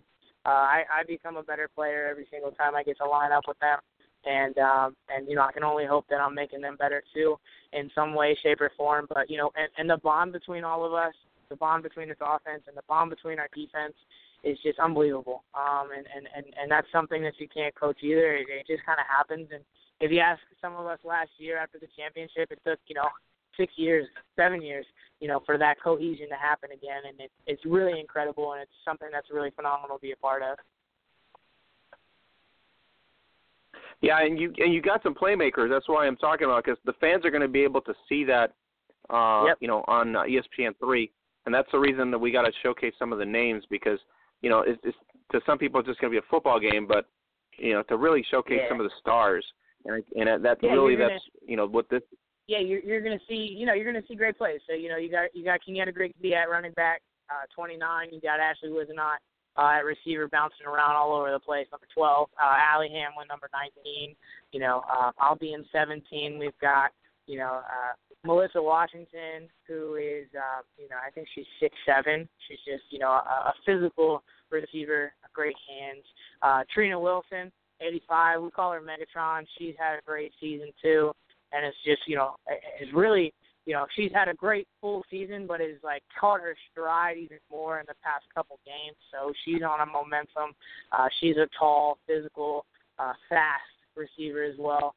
Um, you know, and uh, uh, Okima Pickett, she's our fullback, but also you know does some time too, uh, carrying the ball. Number seven, she's been uh, playing for, you know, I think she's on you know year nine or ten, and um, you know she a few years ago was a halfback only and um, talk about a great teammate. You know, when you play fullback, it's a lot like playing offensive line. You don't really get a lot of stats there. It's a very selfless position. Kima stepped into that role about three or four years ago and did it selflessly because she knew she was the right person for the job. And her and Kenyatta have a great chemistry when it comes to blocks, and and Kenyatta following her blocks and if you ask Kenyatta, she'd follow Kima into a fire if she knew Kima was going to get her out alive, and that's exactly how they run together, and it's phenomenal. Um, you know, our offensive line is is you know is great. Obviously, Kenyatta Grigsby will speak volumes about them too.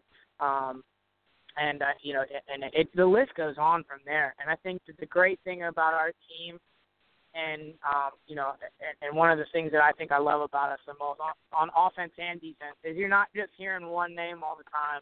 Um, you know, we distribute the ball a lot because we have hungry people who are ready to make plays consistently, and we've seen it a lot in some of these even bigger games when you know it was hot our last game against Boston, so we rotated a lot, especially in the wide receiver group, and everybody who came in was securing the ball and getting some yards after catch and just hungry, and that's so impressive to see. It's great for the sport to know that there's depth on a big team like this, and not just depth, but good depth and people you can rely on. So you know, it's it's hard to pin down five, six, or seven people to even look at. I think you're going to be impressed with every single person that you get to see on the screen, and I think that's you can say the same thing about Dallas as well.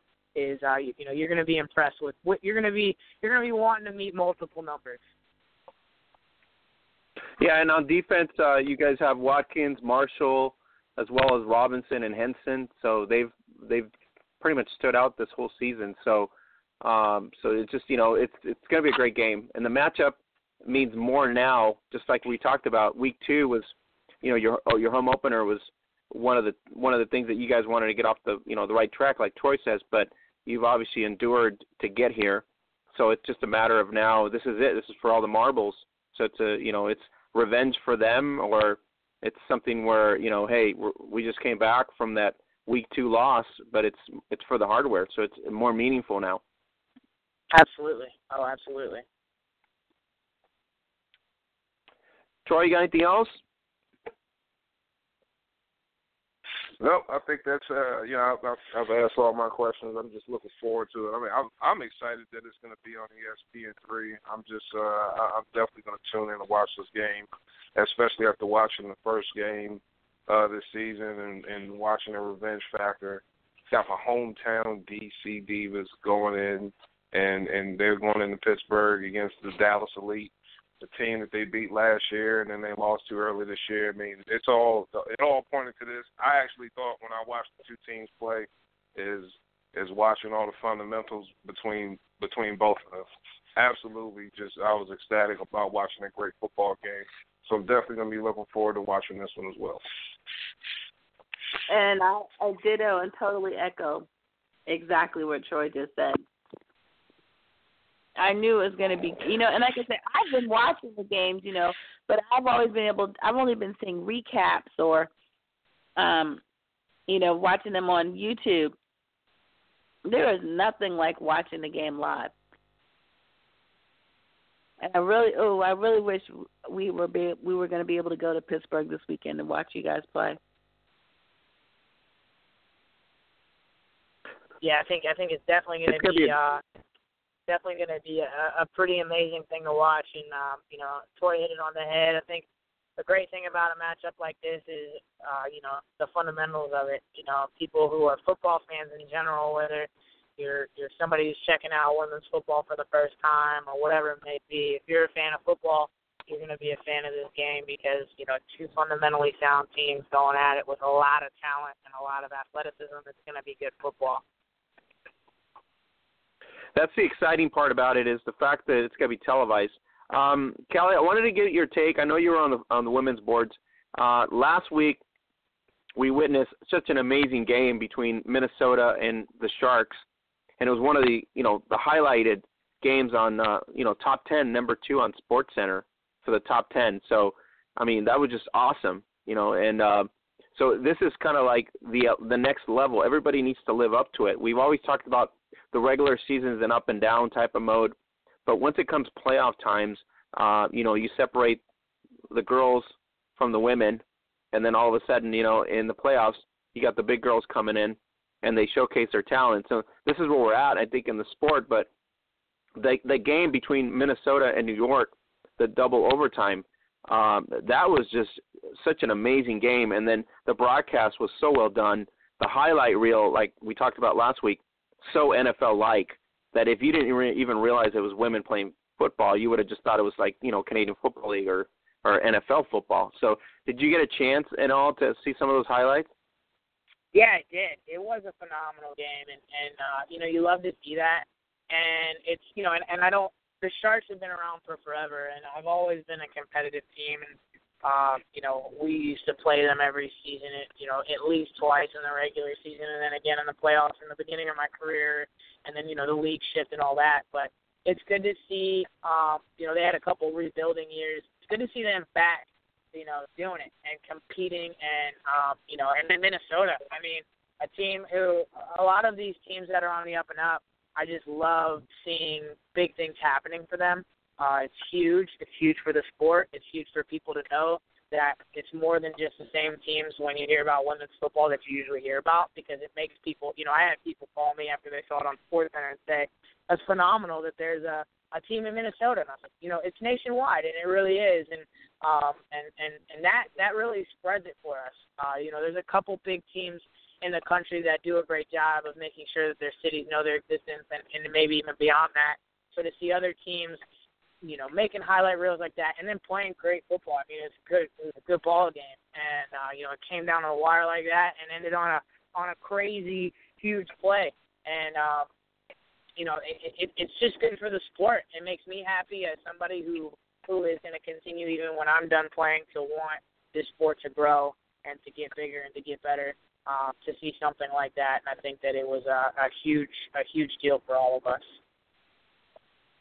Now you get the you get the storyline there. Uh, it was pretty exciting storyline. Like with your game, it's not so much a storyline in a way because I guess you can. Jessica's probably I guess not a rookie, but for the most part, you know, going up against a legendary quarterback like Allie. But on the flip yeah. side, over in Minnesota, you had the you know rookie uh, Kirsten Anson taking on uh, Kel, Right. um, uh, Mulligan. So that was just kind of like Karen Mulligan, veteran quarterback, taking on rookie. So uh, that and then Right. this rookie now is in the final. So you know the Right. storylines just are just like so amazing this year. Right. Absolutely. No, I I, I completely agree, and um, you know, like I said, it's great for the growth of the sport, and it's storylines that were, you know, they're different every year, and that's also important too. The sport's going to grow like that. Things are going to get publicized like that. I mean, just the fact that it was on Sports Center is just an impeccable, uh, you know, thing for the sport. No matter what teams are involved, but it's just nice uh, to see some other teams in the mix. You know, it's huge, and and uh, yeah, I mean that that was that was that was a phenomenal thing, and I know it put a smile on a lot of our faces, especially those of us who have been, uh, you know, working really really hard on the grassroots end to get the to get the word out. Now, Callie, uh, the flip side there is that's a great story, great ending. They get past the playoffs, as we talked about last week. Then they get the juggernaut uh, Utah Falcons. Right. It's sort of like Right. uh, the elite putting a coffin after halftime. Uh, it's really the same kind of. Uh, I mean, the the the wishful thinking fan would say, "Can we have Dallas meet Utah?" Technically, Right. based on their scoring on their sheet, Right. uh, that that's like a dream matchup in in itself because of the way they, you know, their high-powered offenses. But they're not on equal footing in a lot of senses because, like you said, when it gets down to playoff time, that's when the teams are a little bit more equal footing. Uh, during the regular Absolutely. season, the stats could be could be a little bit, of, you know, off balance because the fact that some of the teams are not uh, up to par at in terms of fundamentals and the level of play and the quality of play. So that kind of Right. gets overlooked in that sense. But when it comes Yeah. down to playoff time, uh, this is going to be a big test for Minnesota because, uh, and also a big test I think for Utah because Utah's used to, you know, lay, basically just laying out the the gas pedal and then just taking over and not and nobody really contesting. I think Carson was the only team that really contested them somewhat this season. Uh, but you know, Minnesota, you got to give them their D. Their offensive's pretty decent. So um, it's going to be a big test for not so much uh, Minnesota, but I think it's going to be a big test for Utah because they have. I don't think they've matched maybe a, a veteran team like Minnesota with who went toe to toe for two overtimes against New York. So and New York Right. had played so well this season over until the end, and they just get you know they just a bad play, and there you go. Like the end result is you're on the uh, losing end of things. So, um, what's your thoughts, Utah? I mean, just that they've proven they've proven the last two seasons. Last season they lost against Pittsburgh. It was a very competitive game, and it was one of those teams that they had not faced all season. So, I mean, a lot of people are saying when they get to this level, if they end up losing, let's say to Minnesota this year, uh, they're going to have that you know Cincinnati Bull Cincinnati Bengals bullseye where they can't they just can't win the big one or they can't pass the playoffs. Right. So, what's your feeling? Well, I, you know, I think that a similar def, like you said, a similar situation happened last year. And I think it happened on both sidelines too.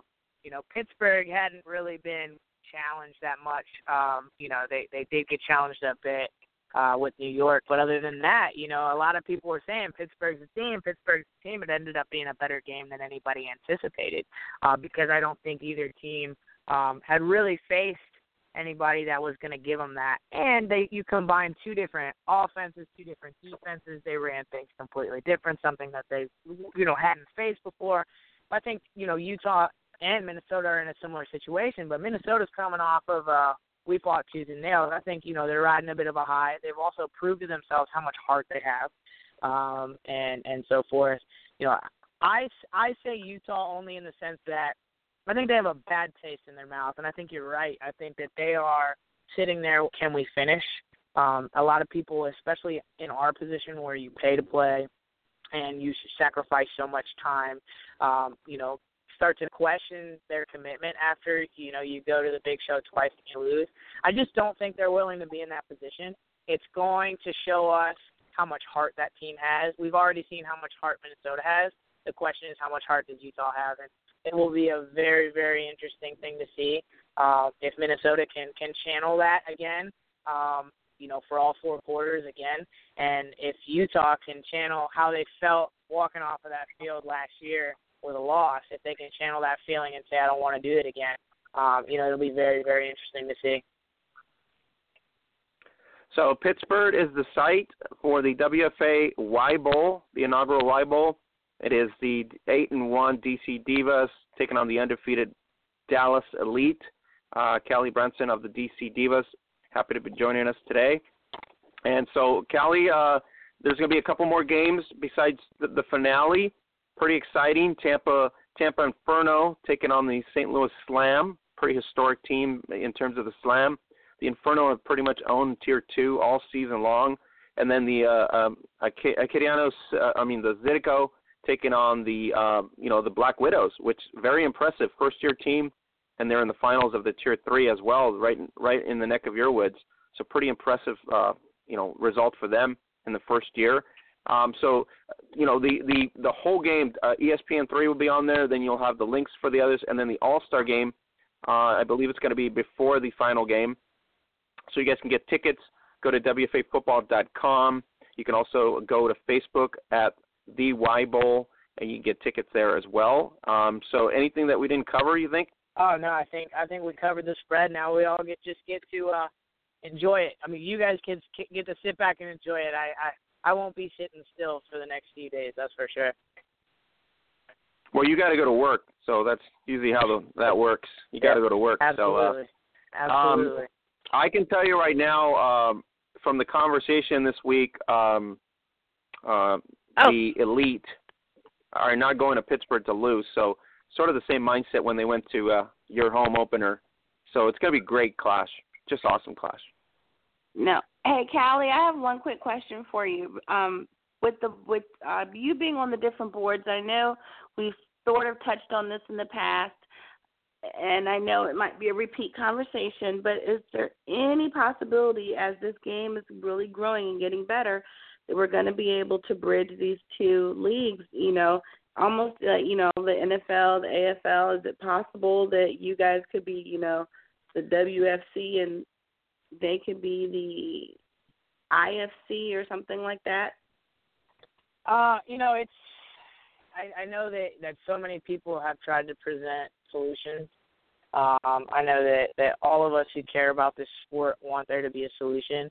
I think that's what it's going to come down to. You know, um, is is is you know it's so complicated when when you get into the the reasons why um, things are so split and so um, you know and, and not merged. Um, I think that the WFA coming out with this tier system this year was ex- was so crucial to proving how um, this sport can grow and, uh, and and things can go well. I think the tier system's huge. It's given a lot of these teams that usually just play all season and and and, and play teams that are a little out of their zone um, a chance to still go and win a championship and grow and gain gain ground. I mean, you know, whoever comes out of these tier two and tier three championships um, are going to be able to publicize that they're champions, which uh, ultimately is going to bring more people to try out, uh, which is huge.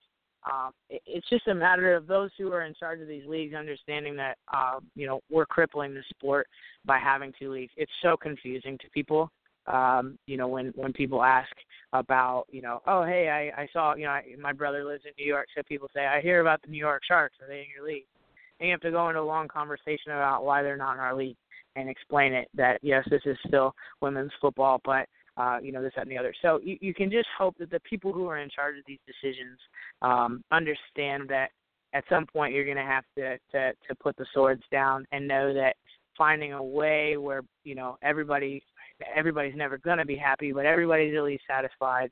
Um, so that we can merge these leagues, uh, stop having multiple teams and multiple leagues, merging those teams. It's just so confusing, and that we can't grow this sport if we're continuing to confuse the consumer. Um, it's just difficult, um, and it's just hard to get people to buy in. Uh, when people talk about you know DC football, you have to explain which DC football you're speaking of, and then people get you know so so in order for this sport you know what's going to happen this weekend is is phenomenal for the sport. What's going to happen in the IWFL this weekend is phenomenal for the sport. It just is crazy to me that if we could combine the efforts, what could grow. And you know, those of us on who are boots on the ground uh, are just hoping that those who are in charge of these decisions at some point can find a way uh, to do this. But you know, these teams have to grow, um, and it's it, I think we're all in the process of of growing. Um, you know, we had some of the girls from Western Michigan come to one of our playoff games and spoke to them there um, about the fact that their team is on the up and up. It just takes some investment in it. It takes some some some coaching investments and so forth. So you know, like I said, it's coming down to the policy and the decision makers, and we just kind of have our fingers crossed and hope that at some point, you know, they can find a means to to merge or find a system in which you know we're all kind of on the same page, uh, because that that would be important. Awesome. So, uh, Callie, we're going to give out the info. TheWBowl.com forward slash buy tickets. TheWBowl.com. You can get individual game tickets, $10 and $15. You have the uh, All Star game at $15. And so the itinerary includes uh, Division Three game uh, on Friday, Jan- July 22nd at 3:30 p.m. Then you have the Division Two game, which is the Inferno against the Slam, Friday, July 22nd at 7:30, followed by Saturday, July 23rd, the 11 a.m. All Star game, and then obviously the game you're going to be playing, the 2016 Weibull, Saturday, July 23rd, and that's going to be played at Joe P. DiMichela Stadium, located at 205 West Allegheny Road in Imperial, Pennsylvania. So um, you guys can go to, to get the info at thewbowl.com. Thewbowl.com. All right, Callie. I uh, wish you well. We hope you're going to be raising another piece of hardware uh, in your Thank tenure. You. I appreciate that. And uh, um, shout out to Donna. I know Donna is uh, long, you know, probably the longest running player on the Diva roster. So here she goes for a back-to-back championship. So let's, Absolutely. let's see if she can Absolutely. get it done. Absolutely. All right. Thanks. Well, thank have a great so much for all you have a great night. Uh, we expect to see a great game on on this coming Saturday. Absolutely. Thank you so much. All right, Callie. Thank you. Safe travels. Uh, we'll look forward to the game on ESPN three. Absolutely. Callie. Enjoy. Bye, guys. Thank you. All right, guys. That was Callie Brownson, uh, all-star wide receiver, all-world on the uh, U.S. national team as well. So, very, very awesome player. And so, uh, Troy, um, you nail it on the head. Uh, Dallas is coming. They already know they can beat them, uh, but they don't know which team they're going to face on Saturday because this team now understands that one win away from back-to-back championships. So, you know, the the one thing is Dallas is looking for the prize, and and uh, like she said, divas they don't want to lose that prize. Just it's just the way it is. It's just attitude. Yeah, I think I think what what's going to come down to is who makes the mistake. And when you have two really good teams, two great teams, that's what it comes down to is who makes the mistake and at what point in period of time.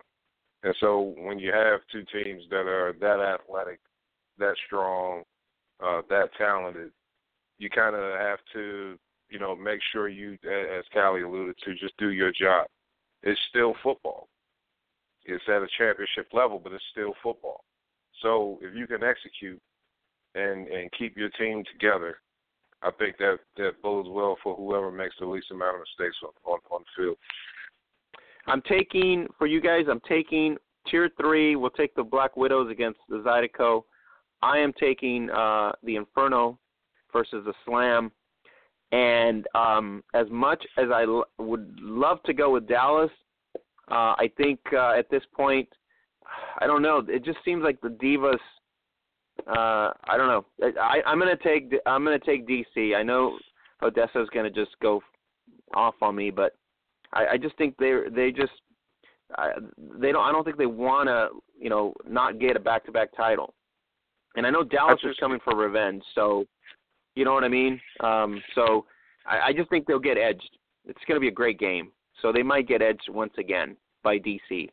And so uh, I'm taking uh, I'm taking DC. Uh, you know, earlier in the year, I picked Dallas to to win the game against DC. Um, I just I don't know. I just you know uh, listening to Odessa, I just heard the fire, and I hadn't even seen her play it down. Uh, you know, I've seen some YouTube clips, um, but I hadn't seen her play it down. But I could just hear the fire in her voice, and I just felt that they were going to win that game. And even before speaking to Callie, I just I don't know. I, I I'm with you. I, I feel something as far as like I, it's something in the works with DC.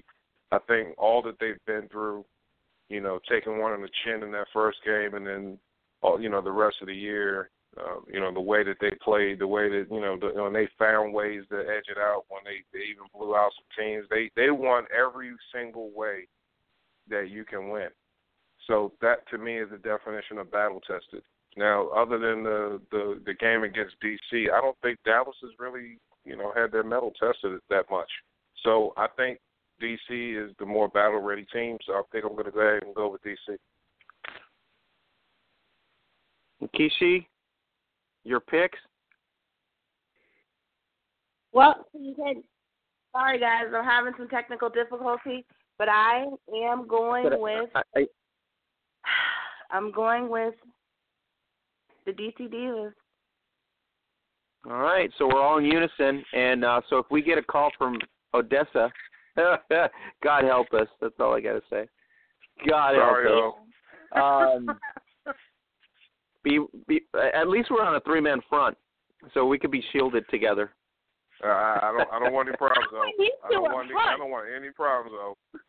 No, no, no. I'm putting you two up. I'm putting you two up Uh, front. Oh, of course you are. That's that's just the manly thing to do to put us up front. And I am very look, any great any great running back knows that they've got to have good blockers in front of them because I'm going to be running. oh yeah. Yeah, it's a great game. I mean, it's gonna be a great game. You got uh Grisby taking on Bobo. You got um uh Hamlin taking on Gerhard. Uh, I mean, just uh Whisonant uh taking on you know uh, Bridson. I mean, they're just a great game. It's gonna be great. Um, so the other game that uh, in the IWFL, uh, Troy, uh, you've said it a long time. Utah steamrolling over everybody. Callie kind of mentioned it. We spoke to Minnesota personally. Laura Brown says we're going to be ready. Um, so I'm taking. Um, I I don't want to take. I don't want to sound like crediting Utah, but I don't think they've been as battle tested as Minnesota. So I'm going to go on a limb and forgive me, Louise Bean and uh, Kenjetta, uh, uh, Kendra Cox, but uh, I just think this is the Vixen year. It's like they, they they've been playing really good football. So unless they get away from their their you know their format, um, Utah will run away with it. So um, God, it's so hard to pick on this one. Um, I, I'm going to take Utah by one touchdown. I don't know, one touchdown. I think it's going to be the, the deciding with the factor. I'm going with the Vixen, and I'll tell you why. I think that, like you said, those ladies are battle tested, and I think that they are trying to go for, you know, the perfect sweep. Now, how cool would that be if last year the Divas won the WFA with a perfect sweep, and then this year the Vixen win the IWFA with IWFL with a perfect sweep? Yeah, it's a battle of two undefeated anyways, so that's why I'm saying it's like last year they go to Pittsburgh and Pittsburgh really wasn't tested as much as them and they weren't tested and then all of a sudden it's the the the team with a little bit more of a hard road that comes and edges them out. So I I you know you the Falcons if they lose two in a row, Troy, that's just emotionally devastating. Yeah, um, I, I, I, tend to. I'm riding the fence on this one. I kind of watching Utah. Well, lo- lo- looking at how Utah has basically run roughshod over whoever they played against. I, I don't see them coming into this game changing anything. I just think that they're going to play their game. They're, you know, they they they run up the score. I mean, they put the ball in the end zone, and and they don't let teams score either. So they had a pretty decent test last week uh, for their last game. I, I tend to think I think Utah's going to take it. I think Utah's going to win, and I think they're going to win by two touchdowns. So you're with me, Utah and um, and Kishi's taking Minnesota. So it's going to be a great weekend of football. The links are up on our Facebook page. by one. Yeah, I'm only taking Minnesota Yeah, by yeah. one touch. Yeah, no, no, I agreed. I mean, it's going to be a great game. That's why I'm saying it's like it's not going to be. I don't think it's going to be lopsided at all. I mean, there's just too much, too, too, two good teams going at it. Um, our WFL links are on our Facebook page. You can scroll down on the timeline and get it there. Previews are there, as well as all the uh, feedback and everything else for the Y Bowl Championship. You can get tickets there at theYBowl.com. And so, uh, guys, the hour has gone by already. It's pretty fast. Um, so let's just finish up here because we got a bunch of stuff going on here. Um, the other thing we had to mention was, I think we mentioned it all pretty much, right? The canceled game uh, this weekend for uh, Legends was Liberty against Steam. They canceled that out. Um, what else did we did we forget anything? Oh yes, I did forget. Um, congratulations to Min Min Zhao of the uh, Örebro Black Knights for being the MVP for their undefeated season and winning the uh, the championship in Sweden, uh, winning the MVP honors as well. So uh, get the lowdown on the Swedish season on our timeline. Plus, uh, the Finland Maple Series results will be this weekend. The Helsinki Roosters are undefeated through week seven, and the Turku Trojans are five and one, so one and two right there. Uh, and the Trojans feature former WFA Indy Crash running back standout Leah Casas, and she's been awesome all season. So uh, check out our timeline for the viewing games and updates. And so uh, if you missed any of the games this weekend, as well as the Italian uh, the Italian match, the friendly match, it's also on our basically on our timeline. So um, Troy and Kishi, anything else? Yeah, just No. wanted to give a just wanted to give a shout out to Callie Brownson and, and Coach Tui for for helping us preview the championships this weekend and uh, recapping the Week 13 LFL. You can also go to our Facebook page for the links to all the action from Charlotte and Pittsburgh, the championship games this weekend. It's going to be action packed. I can't wait to get a hold of it. Neil, we will catch you next time. We we missed you this time, buddy. Always insightful, so we definitely want to catch up with you next week. So make sure we can get you on the line, buddy. Absolutely, because I definitely want to see Neil's feedback, especially after uh, this matchup and, and and you know his firsthand perspective on what he sees. So, um, no, n- another great weekend. So thanks everybody. And don't forget, everybody, to subscribe and follow us here on Blog Talk Radio. You can click on the follow button and don't miss a show. You can also follow us on our social media platforms on Facebook, Instagram, and Twitter uh, for the latest news. And we want to thank everybody for making us number one on Twitter. Awesome. I really appreciate it. Number one uh, women's gridiron sports site, and so on Twitter sports site. So uh, awesome job. Thank you, everybody, for helping us out. Shout out to all our network partners that help us bring you the news. Yes. We appreciate the efforts. So for Nkeshi Free, Troy Wilson, Oscar Lopez, getting ready for the WFA and IWFL championships. Have a great weekend, everybody. Good night.